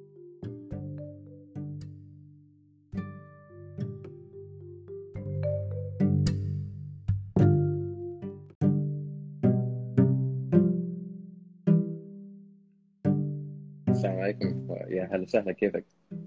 أهلين وسهلين وعليكم السلام ورحمة الله وبركاته. شكرا لمشاركتنا في هذا البث اللي يناقش من خلاله عدد من المواضيع المتعلقة بريادة الأعمال ونفس الشيء عن العمل بشكل عام في ظل الأزمة الحالية آه، اللي نشوفها. محمد كيف كيف شايف الأزمة؟ كمحمد اولا؟ والله بصراحة أنا ما أعرف أول شيء هل المايك يشتغل بشكل تمام؟ هل الصوت واضح؟ واضح. okay ممتاز. انزين آه، أول شيء أشكرك على الدعوة وأشكركم على أخذ هذا الوقت. وبصراحة أنا تابعت آه، تقريبا يمكن آه، بث أو بثين اللي سويتوهم. للأسف فوت كثير النصائح والكلام اللي سمعته خاصة الأخ بدر والقهوة أتوقع. نعم كان فعلا. عجبني كلامه بشكل كبير جدا فما شاء الله عليكم يعني المحتوى ممتاز. وأنا استفدت صراحة يعني حتى قاعد أقول إنه شو اسمه المفروض أنا ما أكون موجود المفروض هذول الناس يكونوا موجودين ويتكلموا هم بصراحة آه، جزاك الله خير عموما البث راح حاول جالسين نحافظينهم وبنحاول حتى نحطيهم على اليوتيوب اللي فات البثات أو البثوث الماضية ممكن يتابعها خلال الأيام القادمة إن شاء الله. ممتاز ممتاز. آه، أنا عجبني صراحة الكلام. فأما بالنسبة لسؤالك آه، شو اسمه وش التأثيرات وش هذا وكذا؟ بصراحة أنا شوية وجهة نظري شوية مختلفة. أنا ما شفت في حياتي فرص حاليا موجودة مثل الفرص اللي موجودة الحين. يعني أنا لدرجة إني وقفت نفسي لا أدخل في مشاريع ولا أدخل في استثمارات آه، على أساس ما أتهور يعني بس. طبعا المشكلة الكبيرة اللي بس بتصير بالنسبة للناس مو مشكلة شو اسمه ما في مشاريع ما في شيء ما في شغل. المشكلة بتكون في السيولة بصراحة. آه، السيولة صار لها فترة طويلة ضعيفة عندنا آه، صار لنا إحنا يعني فما بشكل كامل السيولة الضخ المالي آه، النواحي صار لهم أكثر من سنة سنة ونص شوية ضعيف. فهذه اللحظة اللي هي شو اسمه أنا أحس إنه ممكن تكون مشكلة. هذه المشكلة نفس الشيء اللي نتكلم فيها. أنا أشوف فرص حتى كبيرة في الاستثمار العالمي. يعني الأسهم الحين العالمية كيف سقطت يعني أسهم مثل تسلا وغيرهم 50% نزلت أسهم بوينغ 60 70% نزلت. وهذه الأشياء إحنا عارفينها على المدى البعيد يعني بتطلع. ف اعرف أعرف بالناس اللي مثلا كيفن أوليري شو اسمه اشترى سهم البوينغ على 96 دولار. وما جا يومين ثلاثة قفز إلى 150 دولار فهو يعني لو مستثمر مليون تقريبا. اي لو مستثمر مليون طلع له مليون ونص في ثلاث أيام. زين؟ ف... أيوه فأنا شايف إنها إنه فعليا فرصة. آه، في كثير أنا لاحظ كل ال live اللي ادخلهم بصراحة اسكرهم اسكرهم بسرعة. في تشاؤم كبير صاير آه، حتى السوالف اللي قاعدة تصير كلها سوالف سلبية بصراحة. آه، ترى في كل النواحي في أشياء سلب... ال business من يوم بيوم عمره في في سلبيات. يعني ما في إنه بس تتوقع إنك بتحصل على أشياء إيجابية وتحصل والله الدنيا حلوة وهذا. إحنا لما داخلين business نفكر إنه حياة حلوة وبكون فاضي وبسوي الأشياء اللي أريدها جوز سيارات أيوه تفكر يعني كذا لا؟ الواقع هو مختلف بصراحة. الواقع آه، ال business ما مثل اللي تفكره أنت. وأنا أشوفها حاليا صراحة فرصة وجالس أشوف كثير ناس على لدرجة إن من كثر المشاريع والأشياء الثانية اللي جالس اشوفها الحين ممكن أنت تعملها وممكن تعملها بكل سهولة. والباحثين عن عمل الحين لما إذا الحين إذا ما حصلوا وظيفة الحين إذا ما سووا شغل صراحة كسولين. مع احترامي يعني أخاف انه واحد الحين يعصب. بس آه، الحين في فرص. هي أهم شيء إنك تتبع الإجراءات السلامة تتعاون مع الجهات الصحية تتعاون مع الشرطة وغيرهم. زين أهم شيء تشوف وش اللي يريدوا آه، تتواصل مع الرياده تتواصل مع الرف تتواصل مع الناس تعرف وش الاحتياجات اللي موجودة وتلبي هذه الاحتياجات. وغير عن كذا إنك عارفينها أنت أصلا هي كلها ستة شهور ثمان شهور هذا الموضوع. فلازم تفكر ما بعد هذا الموضوع. ممكن الحين تربح مبالغ جدا كبيرة آه، بس بعدين لا تحط كل حياتك واقفه على بس آه، اللي صار الحين هذا الوضع. لأن أنا لأن الوضع الحالي وضع استثنائي نوعا ما ما انه ثابت على أساس انه نبني عليه أشياء طويلة المدى. ممكن نستغل الفرص الحالية. ممكن وبصراحة يعني أنا ما ما تخصصي يعني اقتصاد أو شيء كذا فأنا ما أعرف وين فعليا إحنا رايحين. آه، بس من كل النواحي إنه متوقع في يصير هبوط كبير. بس هذا بالنسبة لي أنا شايف انه في عمان ما حاجة جديدة. يعني في عمان إحنا صار من أكثر من سنة لسنتين الوضع شوية هادي. زين. فإذا واحد الحين منصدم ويقول لي والله الحين صار كورونا ودمرني وهذا أقول له اسمح لي أنت جالس تمزح معي أنت ما عارف السوق وايد يعني. آه، إلا إذا كان سوق مختلف. يعني بعض الأسواق آه. عندنا الأسواق الاحتياجات الاشياء الثانية أتوقع سوقها بعده ماشي. آه، بس إذا ما شايف الوضع الاقتصادي كامل أنت من سنة أو سنتين فمعناتك أنت ما قاعد تدرس السوق بشكل صح. محمد أنا تابعت عدد من ال... يعني خلينا نقول الورش والمحاضرات اللي تقدمها واستمتعت صراحة بالحوار اللي تعطيه الكاش خلينا نقول المباشر وهذا ضروري يحتاجه كل شخص سواء كان رائد عمل باحث عن عمل ما يحتاج المجاملات. فأنا لاحظت إنك تركز على حاجة مهمة وخصوصا في هذه الأزمة أعتقد إنه شيء جدا مهم اللي هو ال mentality ال mindset اللي تتعامل فيه مع الأزمات بشكل عام أو حتى مع الحياة. لأن أتوقع إن ال business ضروري تكون عندك عقلية تتعامل مع بيها مع كل شيء. تشوف وين الفرص وين الأشياء اللي ممكن لازم أركز عليها. صحيح. أنا أتفق فيك بهذا الموضوع. أنا رحت دورة تدريبية في أمريكا وفي هذه الدورة التدريبية كلفتني أكثر من يمكن يقارب 5000 ريال عماني بس عشان أحضر هناك. وملاحظة ما فيها شهادة. زين الناس اللي هالكين نبغين شهادات شهادات ما فيها شهادة. رحت دفعت 5000 أحضر خمسة أيام. أكبر شيء اكتشفته هناك فعليا اللي اكتشفته اكتشفته هناك إنه فعليا كل المشاكل اللي قاسة تواجه التجار سواء التاجر اللي دخله بالملايين أو التاجر اللي دخله 10000 أو شيء كذا آه، كان هو حاجز نفسي أكبر. آه، الحاجز النفسي هذا اللي يمنعك تخاطر. الحاجز النفسي هذا اللي يمنعك إنك آه، مثلا تترك الجامعة على أساس عندك فكرة وواثق منها إنها بتصير مثل ما ما صار مع بيل جيتس مثل ما صار مع مارك زكربرج الحاجز النفسي هو اللي يخليك إنك والله شايف في فرصة كبيرة مع جهة كبيرة أو شيء وتقول والله مستحي اصير أكلمهم ولا مستحي اصير أسوق لهم. الحاجز النفسي هو اللي ما يخليك تعرض البرزنتيشن قدام الناس آه، آه، على أساس إنك آه، تقنعهم بمنتجك. الحاجز النفسي هو اللي ما يخليك تبيع منتجك أو خدمتك بقوة. فالحاجز النفسي جدا مهم زين على أساس تتغلب فيه وتتغلب عليه. وهذا شفته بنفسي أكبر تجار في ذاك الدورة وأقلهم كان فعليا اللي موقفينهم حاجز نفسي. هذا ما معناته إذا كنت آه، مثلا نفترض إنك آه، نفسيا ممتاز واشياء ثانية ما تبي تنجح لا. الحاجز النفسي 80% يسمح لك إنك تتخطى الاشياء الثانية لكن أنت محتاج على أساس يكون عندك آه، استراتيجيات عندك خطة تسويق عندك خطة المنتجات ال upsell down sell الأشياء الثانية. يعني كل الاستراتيجية وال management وهذا والتوظيف غيرهم هذا أنت محتاجينهم لكن اللي أنا أشوفه إنه 80% على أساس تتجاوز العقبات وعلى أساس إنك تنجح في الموضوع 80% هو نفسي أكثر من آه، مهارات أو أشياء. فهذا مهم جدا يعني الواحد إنه تعرف إنه ما كل حاجة فقط آه، والله شو اسمه بس أنا عندي مهارات معينة. يعني بعض الأحيان محتاج تخاطر بعض الأحيان محتاج إنك شو اسمه عندك جرأة معينة تقفز في المواضيع في فرص. بالضبط بالضبط. وبعض الأحيان محتاج إنك تتخذ أشياء بغض النظر عن رأي الناس. يعني أوه. كثير منا كثير منا إحنا نتعامل مع مثلا البزنس أو نتعامل مع الوظيفة نتعامل مع أي شيء. يهمني رأي الناس أكثر عن يهمني أنا وش اللي بداخلي. و... أنا ما أبغى ازعل أنا ما أبغى حاجة معينة الناس تزعل علي أو إنه ما أكون مباشر. بالضبط بالضبط. ويهمك يعني رأي الناس اي شيء تتخذه يهمك أنا والله يعتبروني ناجح ولا ما ناجح. المشكلة إنه حتى يعتبروك أنت ناجح أنت في داخلك أنت معتبر نفسك ناجح ولا ما ناجح. فهذه هي النقطة. فأهم شيء إنه أنا أشوف إنه الحاجز النفسي جدا مهم بس ما يمنع إنه يكون نفس الشيء.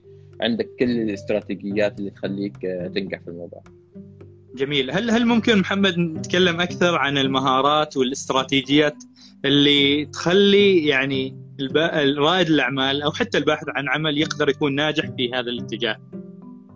أه والله يمكن وضحها بيتر دراكر بيتر دراكر قال all businesses is marketing and innovation زين أه إيه. أهم شيء أهم شيء بالنسبة لك إذا تركز على حاجتين أه 8% من ال business من ناحية شو اسمه استراتيجيات وأساليب وهذا تجي في إنك عندك يكون منتج مبتكر عندك حاجة مميزة آه، سواء كان في مطعم سواء كان منتج اختراع سواء كان خدمة آه، سواء كان حل مشكله منتج ممتاز. والمهم نفس الشيء تسويقه. تسويق يكاد يكون آه، يعني أهمية كبيرة كبيرة كبيرة جدا في الموضوع. جي إبراهيم نفس الشيء هذا محطوط له إنه تقريبا دخل لناس أكثر من 14 مليار دولار إلى 21 مليار دولار. يعني إنسان فاهم اشتغل على 400 industry على 400 قطاع. آه، يقول أهم شيء ال innovation إنك تكون مبتكر. ثانيا التسويق وثالثا وثالثا الاستراتيجية. okay. الاستراتيجية نقصد فيها إنك أنت بعض الأحيان قاعد تعمل أشياء لكن آه، تفكيرك على المدى البعيد تفكيرك على المدى الطويل. يعني أعطيك مثال مثلا اللي تعمله مثلا جوجل ومايكروسوفت في عمان. يعني هذا اذا إذا ما عنده خبر. حاطين في كل جامعة شخص كنا مندوب عنهم كنا أشياء حاطين في كل الاماكن يعلموك على منتجاتهم آه، يدرسوك يسوي لك دورات يسوي لك أشياء. ما يسوينها لله. صدقني ما يسوينها لله. هذه الأشياء قاسين رغم إنها مجاني ومتاحة للجميع لكن في في شيء بعيد الامد جالسين يشتغلوا عليه. بالضبط. بالضبط. هم فكرتهم فكرتهم إنه باينك تتعود على منتجاتنا ان تكون منتجاتنا هي الشيء. الشيء الرئيسي بالنسبة لك إنك آه، آه، وش أقول لك؟ إنه تكون هذه المنتجات كانها حاجة أساسية في حياتك يعني ما تفهم شيء ثاني. يعني إحنا لو جيت مثلا أعطيت أي واحد الحين من كل عشرة أشخاص أعطيتهم ماكنتوش ما يعرف يستخدمه مثلا الآبل. زين. أنا شخصيا عندي أبل وما أعرف أستخدم إلا ويندوز فيه. زين. فشو اسمه لما يعودوك على هذا الشيء أنت تصير دائما محتاج لهم على أساس إنك تستخدم برامج تستخدم أنظمة تستخدم هذا. وهم اللي قاعدين يشتغلوا فيه اللي هو الطلاب قاعدين يشتغلوا فيه الناس من نشأ الاشياء الثانية يعلموهم من صغرهم. أساس لما تكبر أنت مضطر إنك تشتري خدماتهم وغيرها. فهذه استراتيجية مع إنه ما قاعدين يربحوا فيها من البداية لكن استراتيجيتهم وش اللي هم قاعدين يسووها على أساس يوصلوا.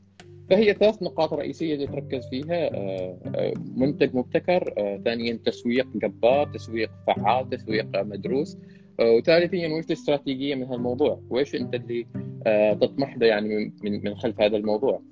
أعطيك مثال وهذا ما ما بقول لك وش الاستراتيجية بالضبط اللي أريد أسويها بس أنا عامل كتاب ودفعت فيه مبالغ وتدقيق وديزاين وأشياء كذا واشتغلت فيه سنة كاملة وملخص كل خبرتي أشياء ثانية وكل الناس أقول لهم الكتاب مجانا. يعني فهذه فيها إيه ففيها استراتيجية خلف هذا الموضوع. آه، ما نطرح كل الأشياء بس فيها استراتيجية خلف هذا الموضوع. ليش أنا جالس أطرح هذا الكتاب؟ مجانا فعليا بس تدفع قيمة الشحن وصل لك اياه أنا ما أريد أي بروفيت بالنسبة لي. بس أنت عارف بعدين وين باغي توصل من خلال هذا الهدف اللي قاعد تشتغل عليه. يعني ضروري أنت عارف المسار اللي تتجه له خلال هذه المرحلة. بالضبط. بالضبط. انت أنت ليش قاعد تعمل هالشيء؟ وهل هذا مدروس؟ يعني بعض الأحيان ممكن تجيك فكرة جديدة تقول والله أنا بسوي كذا أو حاجة موثقة في الموضوع. أنا ما أنصح دائما إنك تكون مبتكر في الأساليب. يعني في عشرات الآلاف من التجار أفضل منا في عشرات الآلاف من الكتب في التجارة في ال business في الاستثمار في هذا. فيا أخي ما لازم تبتكر كثير في المواضيع خذ لك الكتب يا أخي شوف استراتيجيات اللي اشتغلت وروح طبقها. ما محتاجين لا لا يعني. تجلس عمر كبير ما دام في خبرة موجودة ممكن تحصل ثمرة جاهزة يعني. بالضبط بالضبط. يعني الفكرة فيها إنك تاخذ من ناس ال experience تاخذ خبرتهم تروح تطبق فيها. وكثير من الأشياء يعني مثلا خلينا نتكلم عن ال live meeting ال live meeting أنا دخلته في اتقان من أكثر من سنة وشهرين وحاطين لنا standard عندنا. كل ال meetings مالنا كلها اونلاين أكثر من سنة وشهرين. فلما جاي الحين ويقولوا live meeting والناس مرتبشة الاشياء الثانية إحنا نستخدم أكثر من سنة وشيء. زين؟ وكان عندي standard كنت احفز مد... شو اسمه الموظفين عندي إنه قدر الإمكان يسوي كل موضوع live ويكون record ويكون كل شيء. وهذا نستخدمه فترة طويلة. فهذا ما ما حاجة مبتكرة. موضوع ال live وال webinars والأشياء الثانية صار لها 10 سنوات أتوقع الحين. فما حاجة مبتكرة. الحين يعني الناس الحين الناس حبت الشغل من البيت. أنا أشتغل من البيت من أكثر من 10 سنوات 12 سنة. وأحلى هذا السؤال اللي كنت بغى أسألك محمد لأن أنا ملاحظ هذا الشيء عليك. إن عندك ال ال ال الإدارة الذاتية بحيث إنك تشتغل في البيت وفي نفس الوقت تحافظ على الإنتاجية في العمل. وهذا تحدي يواجهه الكثيرين إن العمل في البيت صار بالنسبة لهم حاجة جديدة. لكن هذا الموضوع كان عندك خبرة كبيرة له. فكيف تضبط أول شيء موضوع الوقت كيف تضبط مزاجك على أساس إنه يكون هذا وقت شغل. ونفس الشيء كيف تضبط الإنتاجية إن أنا جالس في البيت بس عندي حاجة لازم أخلصها أنا ما جالس أرتاح بس. والله أنا هو شوف تعتمد من شخص لشخص يعني إذا أنت عندك بيئة مهيئة زين في البيت على أساس إنك تشتغل من البيت يكاد يكون أجمل شيء بالنسبة لك. كثير من الناس الحين اللي أتكلم معاهم وناس ما شاء الله ناجحين وشاطرين حابين موضوع الشغل من البيت بشكل خرافي. زين آه بس النقطة في هل أنت مهيئ لك المكان؟ يعني إذا ما عندك طاولة محترمة آه طاولتك مثلا وسط السرير وهذا متدعبل وهذا كذا وحاضر الله. طبعا ما بترتاح إنك تشتغل في هذاك المكان. يعني أنا مثلا الحين منتقل في هذا المكان هذا الطاولة الاشياء هذا في الصالة وعندي في المكتب لأني حاطين لنا استوديو الحين وهذا منتقل فيه جاي في الجانب الثاني. زين بس على أساس إني أخلص شغلي هناك لحد ما أخلص ال recording وهي يعني النقطة نقطة رقم واحد اللي أريد يعني كنصيحة أحصلها منك إنه رتب المكان اللي تشتغل فيه، هذا مكان شغل. طبعا طبعا طبعا طبعا. وقدر الإمكان يعني شوف يفضل هذا الشيء إنه مكان الشغل ومكان النوم ما يكون نفسه. يعني كثير عندنا من المشاكل إحنا في غرفة النوم هو مكان العمل. تو أنت يعني ال... عقلك ما أعرف واعي ولا واعي واحد منهم اختار. زين عقلك الحين يدمج الاثنين. تو أنا جاي أنام ولا جاي أشتغل. فأنت لما بدر يقول الحين أنا أشتغل في البيت من ثلاثة أسابيع العمل في البيت جميل لكن تنسي عامل الوقت. آه، وهذه من ضمن الأشياء اللي هي إحنا كتجار إحنا ما نحسب الوقت. يعني مثلا أنا كتاجر أنا ما أحسب الوقت. أنا طول حياتي شغل شغل شغل شغل شغل. ولما أفضى أفضى. يعني الحين مثلا أنا من النوع اللي شو اسمه قبل لا أبدي مثلا أنا كل يوم قبل لا أبدي شغلي ولا اشياء ثانية ما ينفع أجلس في البيت لازم أصير أحوط ادور لي دورة دورتين ثلاث. زين وأرجع ولا فيها على الأقل أغير قوي يعني. على الأقل في حوش البيت. والله هو الحوش وأماكن ثانية نفس الشيء فشو اسمه؟ آه يعني ما يهديني لازم على الأقل شوية إنه تكسر الروتين أو أو يكون عندك روتين معين. مثلا في واحد روتين أو مثلا تدخل تدخل ال mood إنك بتشتغل بعد. باغي باغي انتج بعد شوية. بالضبط. وتعتمد عليك انت. يعني أنا مثلا إني أدخل في ال mood يحتاج لي وقت. يعني يمكن عادي اجلس ساعه ونص ساعة لحد بس ما أدخل في ال mood. إنزين؟ آه ويعتمد عليك خاصة في الأعمال هي يعني إنتاجيتها إبداعية مثل التصميم مثل آه، يعني الأشياء المختصة بالتفكير خلينا نقول. ضروري إنها تكون إيه. المزاج يكون حاضر. إيه اللي لاحظته مثلا في فرق بين التصميم أنا مهندس معماري قلت لك يعني زين.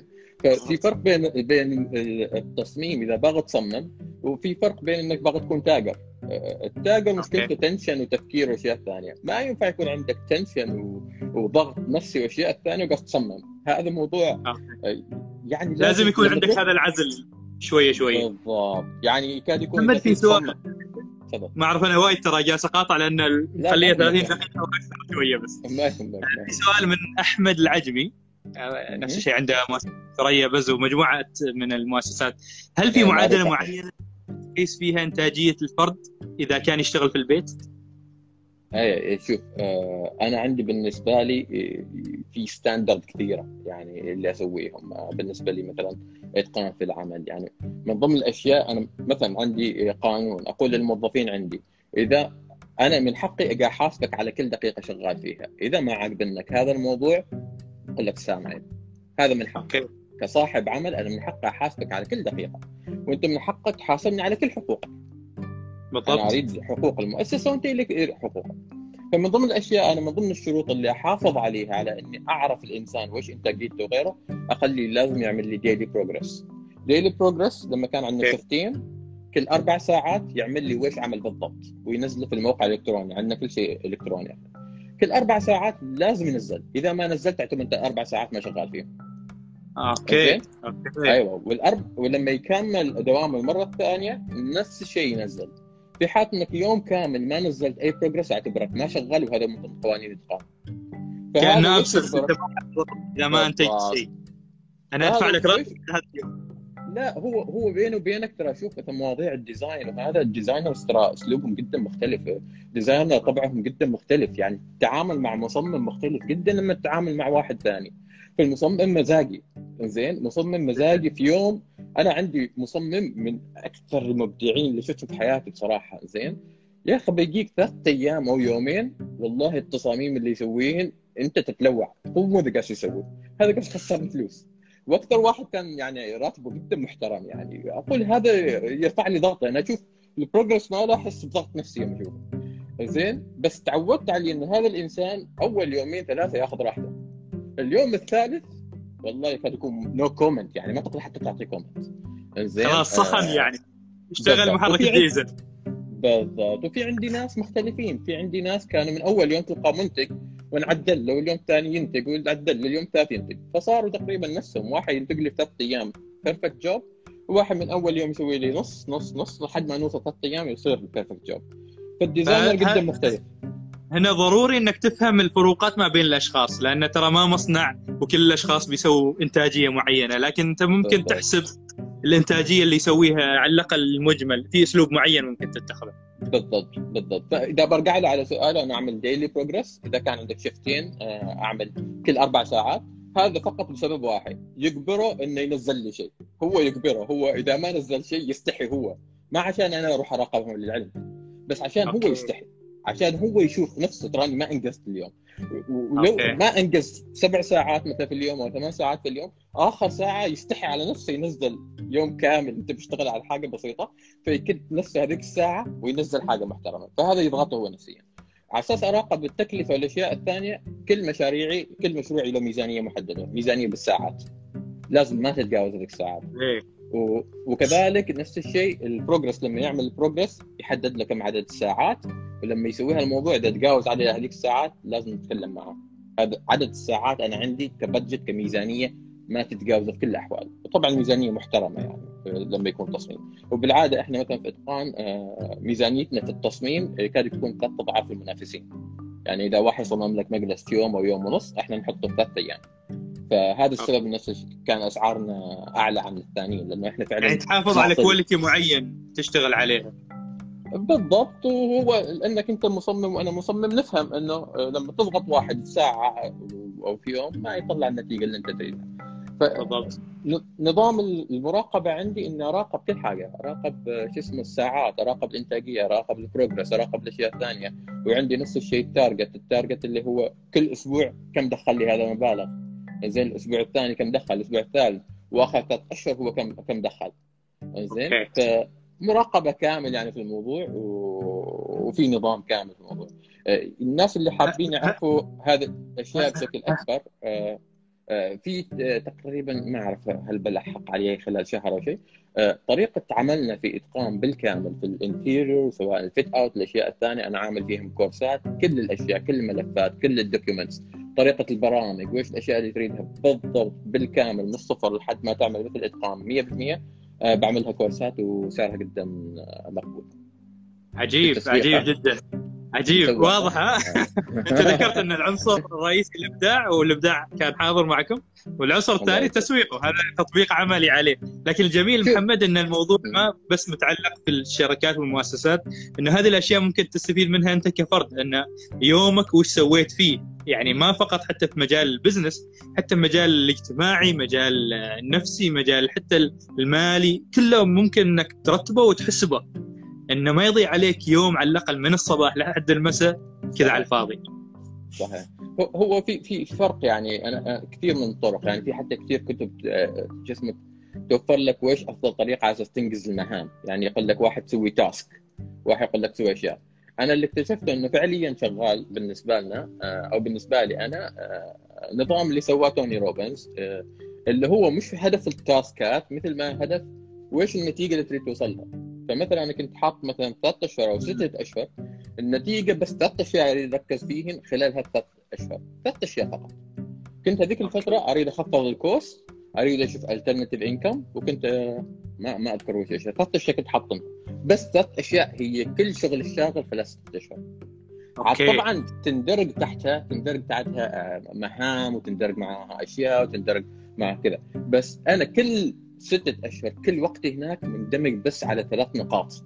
فهذا ما يخليك تتشتت فأنت أي مهمه الحين مثلا واحد قال لك الحين والله تعال نسوي delivery app تعال نسوي كذا تعال نسوي كذا. يعني من ضمن الأشياء أنا عندي سيارات أربع أو خمس وقفات عندي العمال عندي الأشياء عندي شو اسمه عندنا trucks عندنا هذا عندنا كذا. وعندي كل ال experience وعندي البرنامج. وكنت أريد أعمل delivery app بعدين وقفت الموضوع. فليش تشتت نفسك في 100000 شيء وأنت عندك ثلاثة target هذولا؟ ثلاث الأهداف مالك. خليك ركز على ثلاث اهداف مالك. ما تقدر تسوي 100000 حاجة. إذا ما الأشياء اللي قاعد تسويها الحين ما تحقق لك الاهداف اللي أنت تريدها أو ما تحقق لك النقاط الرئيسية اتركها. غير عن وهذا- دائما محمد مهم يعني على أساس أستلخص المعلومة انه ضروري تكون متشبث بالأهداف اللي أنت شغال عليها سواء احتشر العالم من حولك أنت عندك هدف جالس تشتغل عليه خلال الفترة ال- من الماضية إلى الآن يعني. مهما استوى في العالم أنا ما أركز على شيء معين. لا ويحق لك تتخلى عن الهدف. ويحق لك. تتخلى عن الهدف. لو شفت هدف هنا إنه- عنصر ثاني اللي هو المرونة في التعامل بالضبط مع البزنس. بالضبط كلامك صحيح كلامك صحيح.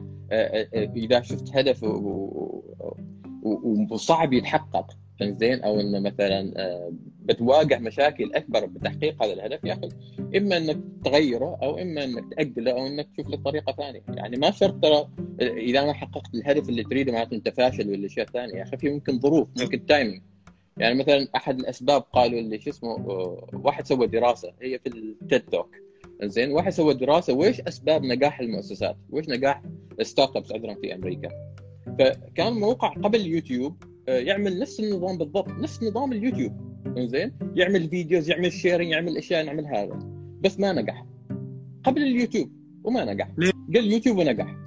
قال لك أكبر عنصر كان يعني يسبب ال startups ينجحن كان التوقيت الصح. فويش التوقيت الصح؟ أيوه.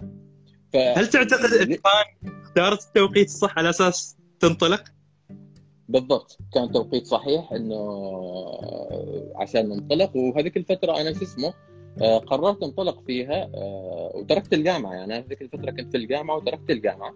أنا هذه نقطة التحول بغى أركز عليها نوعا ما إذا تاذن لي انه ان أنا ممكن أضحي بأشياء مقابل ان أحقق أشياء أنا أعتقد إنها بتجيب لي فائده.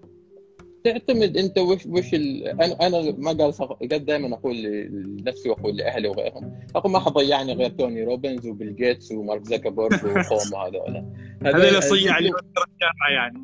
هذول الانفلونس مان ما حطوا إنك انك ستاندرد بعدين تطلع من الجامعة. يعني كلهم اللي ناجحين منك طالعين من الجامعة. ستيف جوبز هذول. جيبوا لنا واحد انه درس أوكي يا أخي. لا ما- هي النقطة كذا. هي النقطة إنه بعض الأحيان فعليا كلامك صحيح إنه آه، ال timing الصح يكاد يكون واجد يفرق في عملية النجاح أو في عملية الفشل. فال startups الأمريكية وهذا كان واجد مهم بالنسبة لهم إنه آه، شو اسمه آه، ال timing الصح. يعني حتى لو نفس النظام نفس الأشياء اللي قاعد تسويها واجد يفرق بالنسبة لك هل وقتك صحيح ولا وقتك غلط. على موضوع ال timing هل تعتقد إن الأزمة الحالية ممكن تكون timing مناسب لأشياء معينة؟ يعني لاحظ لاحظنا على أساس اني اوضح السؤال ان لاحظنا حتى في ظل الأزمة الحالية في شركات عمانية جالسة تنجح وجالسة تقدم حلول حتى مع كورونا ترى هي شوف أنا مثل ما قلت لك أنا شفت كورونا في فرص أكثر من في شو اسمه ديسبريشن يمكن لأن أنا متحيط من أكثر من سنة ونص. يعني هذا من ضمن الأشياء اللي هي آه وش تسمى هذه؟ نظرتك المستقبلية. فالناس اللي ما عندهم نظرة مستقبلية وش اللي بيصير وش اللي بيتغير الأشياء الثانية بيعانوا بعدين. فيمكن أنا كنت متحيط already من سنة ونص وعارف إن الأوضاع not the most perfect الأشياء الثانية وهكذا فما واجد يعني شو اسمه تاثرت في موضوع كورونا. في ناس لا الحين قاعدين يستغلوا الموضوع بشكل قوي جدا. قاعدين يستغلوا يسووا منتجات أشياء. أنا الحين أشوف انه حتى لو business اللي بتسويه ما for not for the long term مثلا delivery apps حتى لو ما long term بإمكانك الحين آه، حصلت ان application online زين يكلفك تقريبا 60 ريال في الشهر. يعطيك كل شيء تريده. تريد تعمل marketing text تريد تعمل هذول الأشياء قبلي وهالاشياء ب 60 ريال بس.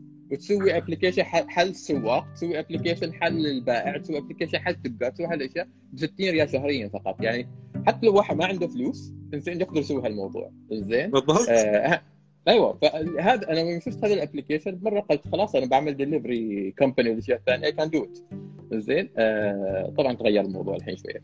فشو اسمه؟ يعني it's very easy الحين إنك تدخل بعض ال market وغيره. آه عملت الحين course آه شو اسمه؟ كيف تعمل موقعك؟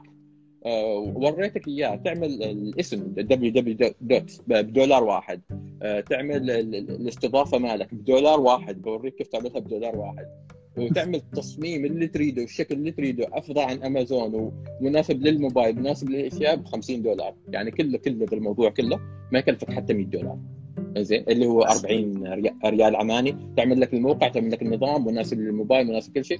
وأي واحد ممكن يسويه خلال ساعتين.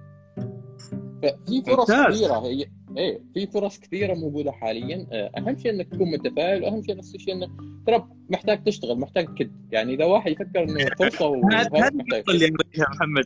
يعني ترى موضوع ال business لازم تكرف فيه. آه في سؤال هذه موجود إن إيش ال business مال الضيف؟ عادة في التصميم أنا اللي فهمته التصميم المعماري وحتى الاستثمار. عندك آه تجربة مميزة فيه يعني. لكن اللي أريد نفس الشيء نرجع للنقطة إنه هو آه ما في فلوس بتوصل لك وأنت جالس في البيت تنتظر آه أكيد. يعني أكيد. توصل لك كذا أو إنه يا حكومة سووا لنا شيء أو إنه يا جماعة أغيثونا يعني. لابد إنك شوف شوف, شوف شوف إذا الحين واحد متأمل كثير أشياء إن الحكومة تسوي له آه غير رأيك. زين؟ لا يتشكل آه ما هي السالفة انه هذا الموضوع جزاهم الله خير؟ يعني يحاولوا يأدوا أنا متواصل مع الرفد ومع رياد وهذا. والله ناس ممتازين للأمانة بصراحة أنا أحترمهم و... وما مجاملة أنا ما ما أجامل. قد تقول لي مثلا وزارة التجارة أقول لك هذول ما فادوني بحياتي قبل شيء غرفة صناعة تجاره اعمال ما فادونا بشيء.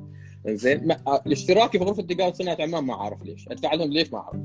زين ففي ناس أنا ما فاهم أصلا ليش موجودين يعني. بس مثلا الرياده والرفض بصراحة يحاولوا ويأدوا يعني و... وممتازين هالأشياء. بس إذا تعتمد إذا حاط بالك إن الناس بتدعمك والناس اللي بتقوم هالأشياء ما قاعد تقوم أنت في حياتك ابدا. أنا أذكر الرفض لما كانت في قوته ويعني لما كان يدعم الناس الأشياء الثانية سوى لنا حركات يعني يكاد يكون يحطنا في تنشن. كل ثلاث شهور يكاد يكون بكرة أنا بعلن افلاسي ما عندي فلوس خلاص. أنا أنا كل استراتيجيتي على أساس الفلوس اللي معطيني إياها. زين؟ وعندي آه، مئات المشاريع من جهات حكومية من هذا. شو اسمه ال cost مالي صاير 10000 بالشهر. وأنا ما أقدر حتى أغطي ال cost لأنه الجهات الحكومية تأخذ ست اشهر لحد ما تدفع لك وهكذا فإذا كنت حاط في بالك إنه شو اسمه إنه ناس بتدعمك سواء كانت حكومة أو رفد أو صناديق أو الاشياء الثانية ما هو السبب الرئيسي اللي بيخليك تنجح؟ ما هو السبب الرئيسي؟ يعني ممكن تحصل مستثمرين ممكن تحصل مثلا OTF Oman Technology Fund نفس الشيء يدعم الحين. حط لك هذه الخيارات موجودة وحط إنه ممكن بيدعموك وحط إنه ممكن أنت بتستفيد منها. بس ما هي السبب الحقيقي في نجاحك. يعني لا تحط إنه بس هذا الموضوع. لو Oman Technology أنت. هو أنت يا متابع وأنا ك ك بالضبط بالضبط. وأنت لو شاطر يعني لو شاطر وقوي وهذا وكذا يا أخي بتقنع مستثمرين. آه، كل الناس اللي بدوا في الاستثمارات آه، بدوا بفلوس من أهلهم. يعني بالضبط. أنا بديت بديت بديت ال business آه، شو اسمه بال 120 ريال اللي أخذها من الجامعة زين؟ و... صحيح؟ ف... إيه فعليا فعليا. وسويت حركة علمني فيها اثنين شباب ياسر الكيومي آه، آه، وداوود الكيومي K Bros زين؟ آه، آه، أيوه. علموني إيه علموني هالحركة. زين؟ عجبتني أنا. إنك آه، سجل مواد في الفصل بس ما تداوم. فبينزلوا لك 120 ريال شهريا زين فتقدر تستغل ال 120 ريال. زين تقدر تستغل ال 120 ريال عشان تنمي البزنس مالك. فعجبتني الحركة اللي سووها فسويت نفس الحركة تقريبا مدة سنة كاملة. محمد أنا على فكرة أنا باغي أسوي دراسة عن الأشخاص اللي طلعوا من الجامعة وينجحوا في الحياة.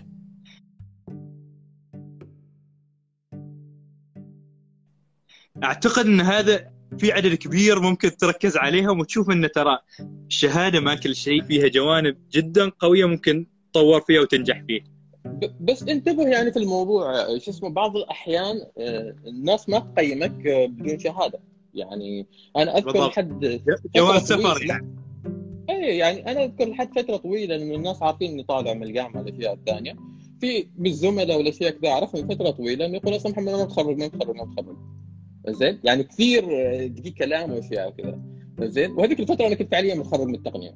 زين؟ آه ف يعني بس تضحك لا يعني it's ما defining factor مالك ما هذا ال factor.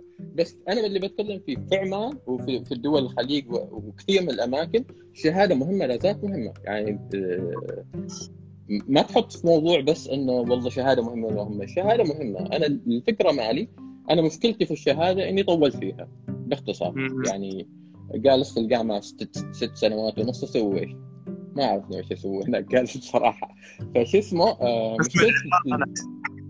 يمكن مستانس كانت النت سريعة والجو ممتاز والبيئة هناك والناس مبدعين وشباب الجامعة كانوا صراحة يعني أذكياء وشاطرين وهكذا. فيدفعوك يحمسوك وال 120 ريال حلوات زين؟ فيمكن في كثير أسباب يعني خلتك إنه خلتني أنا أستمر في الموضوع بس أنا اللي أشوف إنه الشهاده مهمة ما حد يقول الشهاده ما مهمة والحين اللي أنصح واحد إذا داخل أي جامعة أو شيء ثاني إذا الفرصة شاف إنها ما تتعوض وبعد تاجل فصل أو فصلين بإمكانك إنزين تاجل فصل أو فصلين آه ما لازم تطلع بس أنا أشوف إنه أفضل لك آه سنة أو سنتين أو ثلاث تخلص دراستك بأسرع وقت تحصل هذه الشهادة ولو ترميها في أي مكان بس حصل لك هذه الشهادة إنزين وبعدين سوي اللي تريده. يعني هي كلها ثلاث أربع سنوات.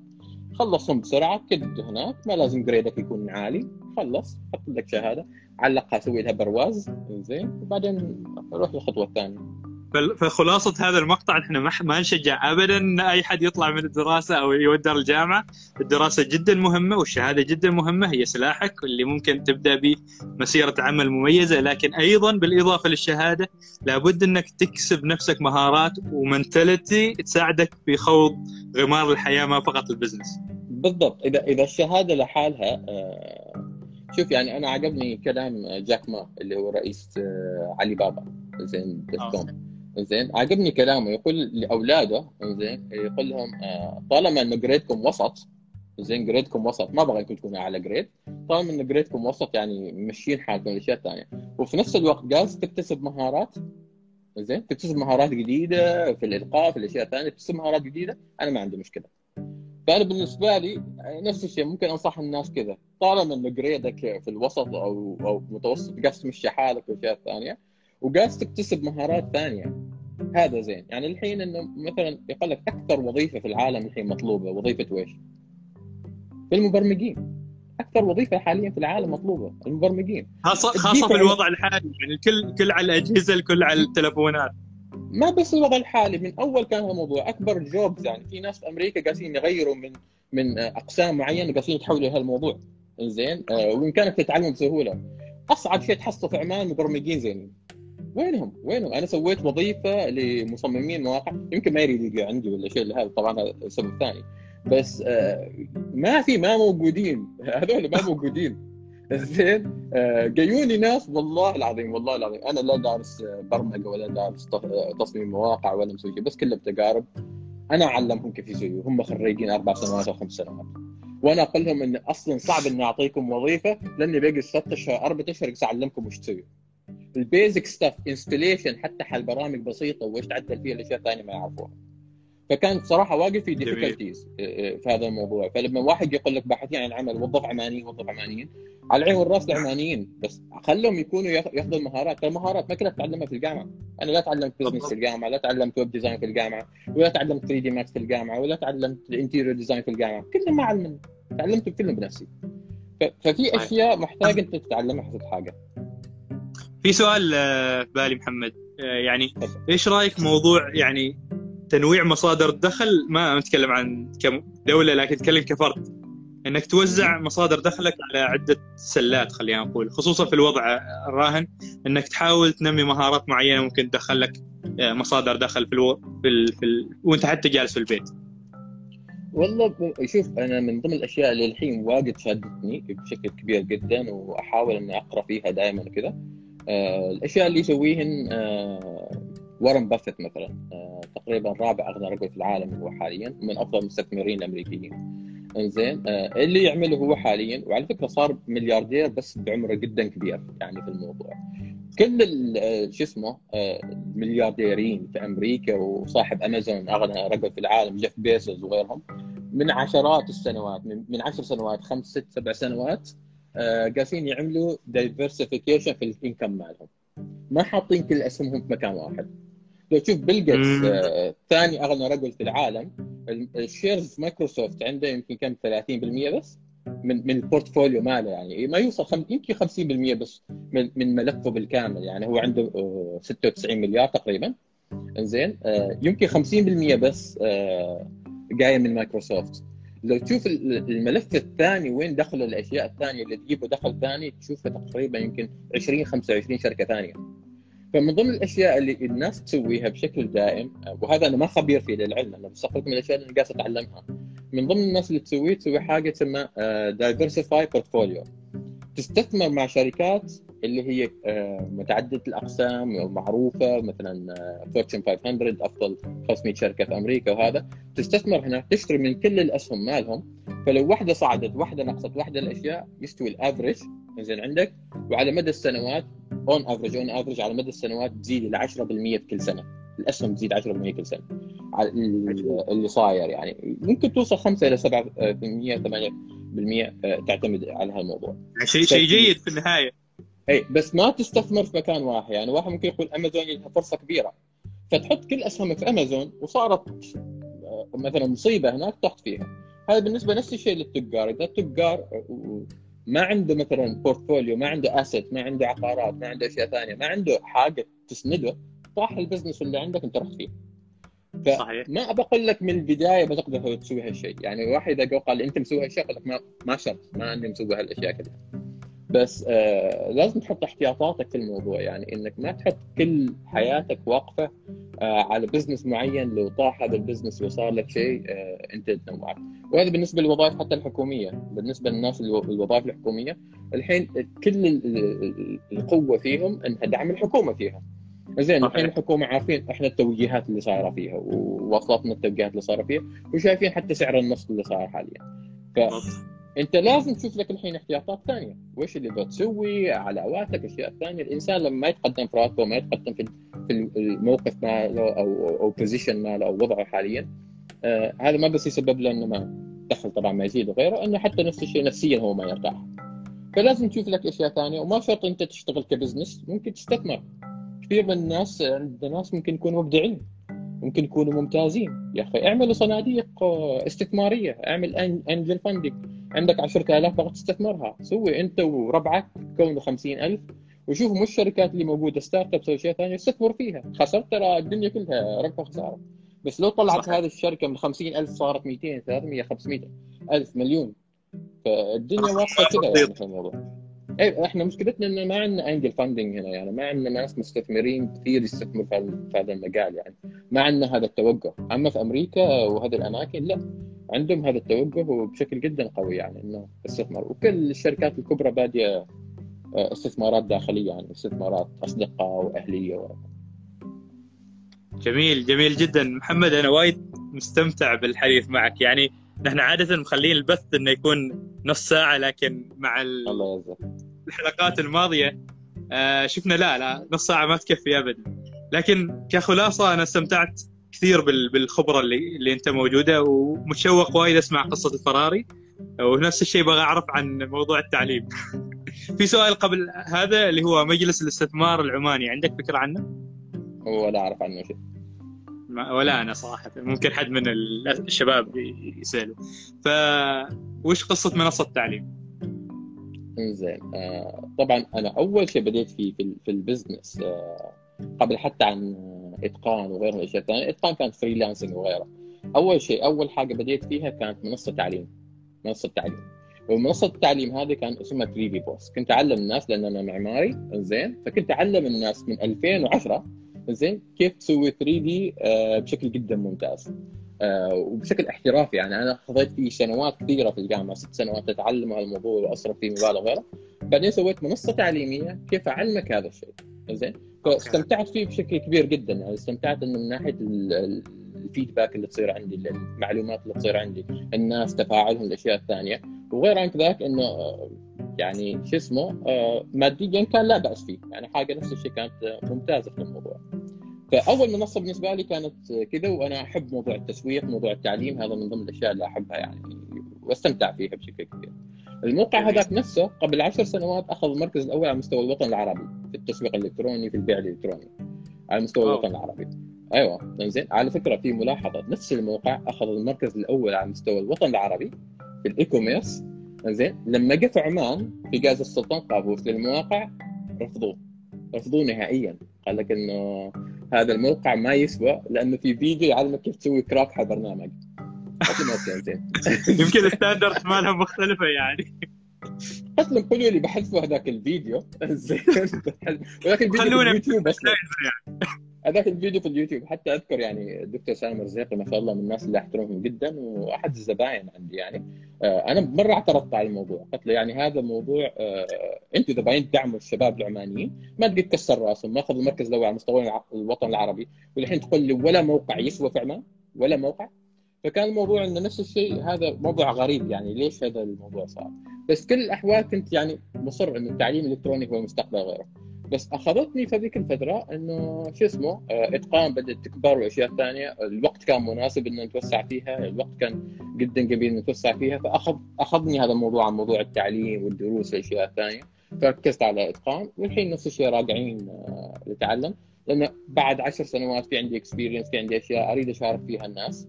أريد الناس تتعرف الأشياء اللي واجهتها أريدها الناس ما تواجهها. آه، كل اللي تعلمته كل اللي صرفته كل التوظيف كل الأشياء الثانية بحط آه، حاجة جدا سهلة وبسعر جدا خرافي للناس إنهم كانوا يشتركوا فيه. وغير عن كذا لأني واجد واثق من هالموضوع آه، أعطي كل الناس 30 يوم ما عقب انك تشوف كل الدروس على فكرة إحنا عندنا سبسكريبشن إنك تدخل تشوف كل الأشياء كل الأشياء ما بس حاجة واحدة أو حاجتين شوف كل الأشياء. وإذا ما عجبك شوفهم كلهم تعلمهم شهر كامل. زين؟ إذا ما عجبك قل له رد لي فلوس برد له فلوسك. فلهالدرجة واثقين يعني بالموضوع إنه شو اسمه إنه المحتوى جدا جدا قوي يعني. آه والناس إنها لا بالعكس إنه وأريد نفس الشيء هذا يكون حاجة إنه أنا كثير واجهت مشاكل لما أوظف ناس كل واحد اوظفه اعلمه قوانيني اعلمه وش الاستراتيجيات اللي اسويها اعلمه التسويق اعلمه السيلز اعلمه هذه الاشياء يجيني الثاني اعلمه الأنظمة اعلمه يعني تعبت. كل ما يجيك واحد واحد يطلع واحد يدخل واحد تعبت بصراحة في الموضوع. فهذا وش يسمح لك؟ مثلا عندي كورس في التسويق. يا أخي إذا عندك نفس التسويق واشياء ثانية هات الكورس قل له روح تعلم. وأنا هذا سامحبه إذا واحد عندك 10 موظفين في التسويق وريهم الكورس. قل لهم تعلموا هذا وطبقوا لي زين؟ واحد طلع من عندك قل له ما مشكلة. انت طلعت جبت الثاني أقول له تعال تعلم هالكورس وبختبرك فيه. إذا عرفت بعد يومين ثلاثة okay بوظفك مثلا فهذا يوفر لك مجهود كبير أنت في التدريب يوفر لك مجهود كبير أنت لما تعمل لشخص يسمى onboarding لما واحد يدخل عندك في المؤسسة أو الشركة في عندي بالنسبة للتسويق أعطيك الاستراتيجيات وملخصات كتب الأشياء الثانية وكل خبرتي حتى ال presentationات اللي أنا أعملها أعطيك إياها. آه، في إتمام عملية المبيعات ملخصات الكتب الأشياء الثانية وش نعمل إحنا؟ وش ال presentation نماذج عليه كل شيء أعطيك إياه. آه، مثلا في يعني. في يعني في حتى طريقة عملنا في إتقان الأنظمة كيف نتابع الحسابات وش اللي نسوي كيف نكلم هذا. ملفاتنا الخاصة ال Excel وتسعيرة مالنا بالضبط كيف نحسبها الأشياء الثانية كله موجود فهذا أنا أحسه it's starting point ما معناته بتخليك تنجح للعلم. يعني هذا starting point بالنسبة لك إنك تختصر خمس ست سنوات من المجهود آه، تاخذها بحاجة جدا بسيطة وهذا يسمح بنفس الشيء بالنسبة للمؤسسات الصغيرة وبالنسبة للعمانيين يتطوروا بشكل جدا سريع. محمد صراحة هذا هذا شيء شيء يعني لو ان أنت حاط اهداف ممكن بعيده الأمد له لكن أنا بالنسبة لي أعتقد إنه شيء نبيل جدا لأنك عادة التجار يحاول يحافظ على الخبرة ماله وإنه يقول لا خلوا الناس البقية يتعبوا مثل ما تعبت أنا، لكن لا هذا الشيء جدا مميز وأعتقد إنه ممكن يستفيد منه الكثيرين وحتى ممكن تجار آخرين يتشجعوا إنه يقدموا خلاصة تجاربهم. آه، في مجالات مختلفة ما فقط مجال إحنا إحنا بشكل عام في الوطن العربي عندنا هذا النقص، عندنا نقص إنه آه، الناس تشارك تجاربها وتشارك التحديات اللي موجود فيها. وتشارك سكرتس أنا أعرف كثير من أصحابي تجلس معاهم نوابغ بصراحة. يعني نوابغ يعني تتعلم منهم بشكل كبير أسلوب الكلام وإيش اللي تسويه المتابعة المناقصات الاستراتيجيات يعني آه، بصراحة مبدعين يعني. بس قليل منهم اللي يشارك المعلومة. مشكلة مشاركة المعلومة للعلم مثلا تجربة إتقان لما عملناها آه، على أساس نجيب 50 إلى 60 شخص اللي يحضروا الأشياء الثانية. آه، أخذت منا وقت كثير دعاية كبيرة شغلانة كثيرة تصاريح أشياء فنادق. الفنادق لها مكلفه 3000 ريال عماني التسجيل أخذ 2000 ريال عماني الإضاءات 1000 ونص إلى 2000 ريال عماني يعني تكاليف المنظمين 10 منظمين أخذوا 1000 إلى 2000 ريال عماني مع التغذية مالهم مع هذا. الدعاية ماخذة 4000 ريال عماني فأنت على أساس إنك توصل كل هالتكاليف زين على أساس تتعلم بس 50 شخص أنا ما ما أحس إن هذا الموضوع آه، صحيح يعني. إنه أحس إنه لا لازم نقلل التكلفة خاصة في الوضع الحالي الناس ما عندهم سيولة كبيرة. زين لازم نقلل التكلفة زين ونسمح لأكثر عدد من الناس تأخذ فرصة. وغير ذاك لازم نحافظ على هذه المعرفة. ما أي واحد آه، يعني كثير من الحين من مقاطع الفيديو وغيرها تلقاها مسروقة. إنزين واحد والله يشتري إنزين مثلا دوره تدريبية ينزلها يخزنها ويروح يوديها حل 10 أشخاص. لا أنتم بتستفيدوا لا أنتم بتستفيدوا لأن دامك سارق شيء ما دافع فيه فلوس زين ما تقيمه مثل لما حاجة فيها دافع فلوس. هذا معروف. أكيد. إذا حاجة دافع فيها 1000 ريال بتحقق أكثر من دافع فيها 100 ريال. وهذا تعرف محمد اللي يحتاجه أحس الشباب خاصة اللي في جيلنا نحن؟ انه ترى المعرفة والمعلومة موجودة. لكن محتاجين هذه الخبرة وهذه يعني آه، التحفيز والتجارب المميزة هي اللي تخليك إنك تشتغل وتروح تبحث عن معلومة وتقرب وتطبق وتنجح بعدين. يعني هذا أعتقد إنه الشيء اللي جدا نحتاجه. صحيح. يعني التاجر واجد يمكن نرجع مرة ثانية للنفسية. زين آه، التاجر واجد محتاج بالضبط بالضبط. واجد محتاج. أنا قبل لا أدخل بعض الأحيان في الشغل يكون مالي نفسية أروح أشوف شارك تانك يعني يوم قبل يومين كنت منزل إني قاعد أشوف شارك تانك أشوف يعني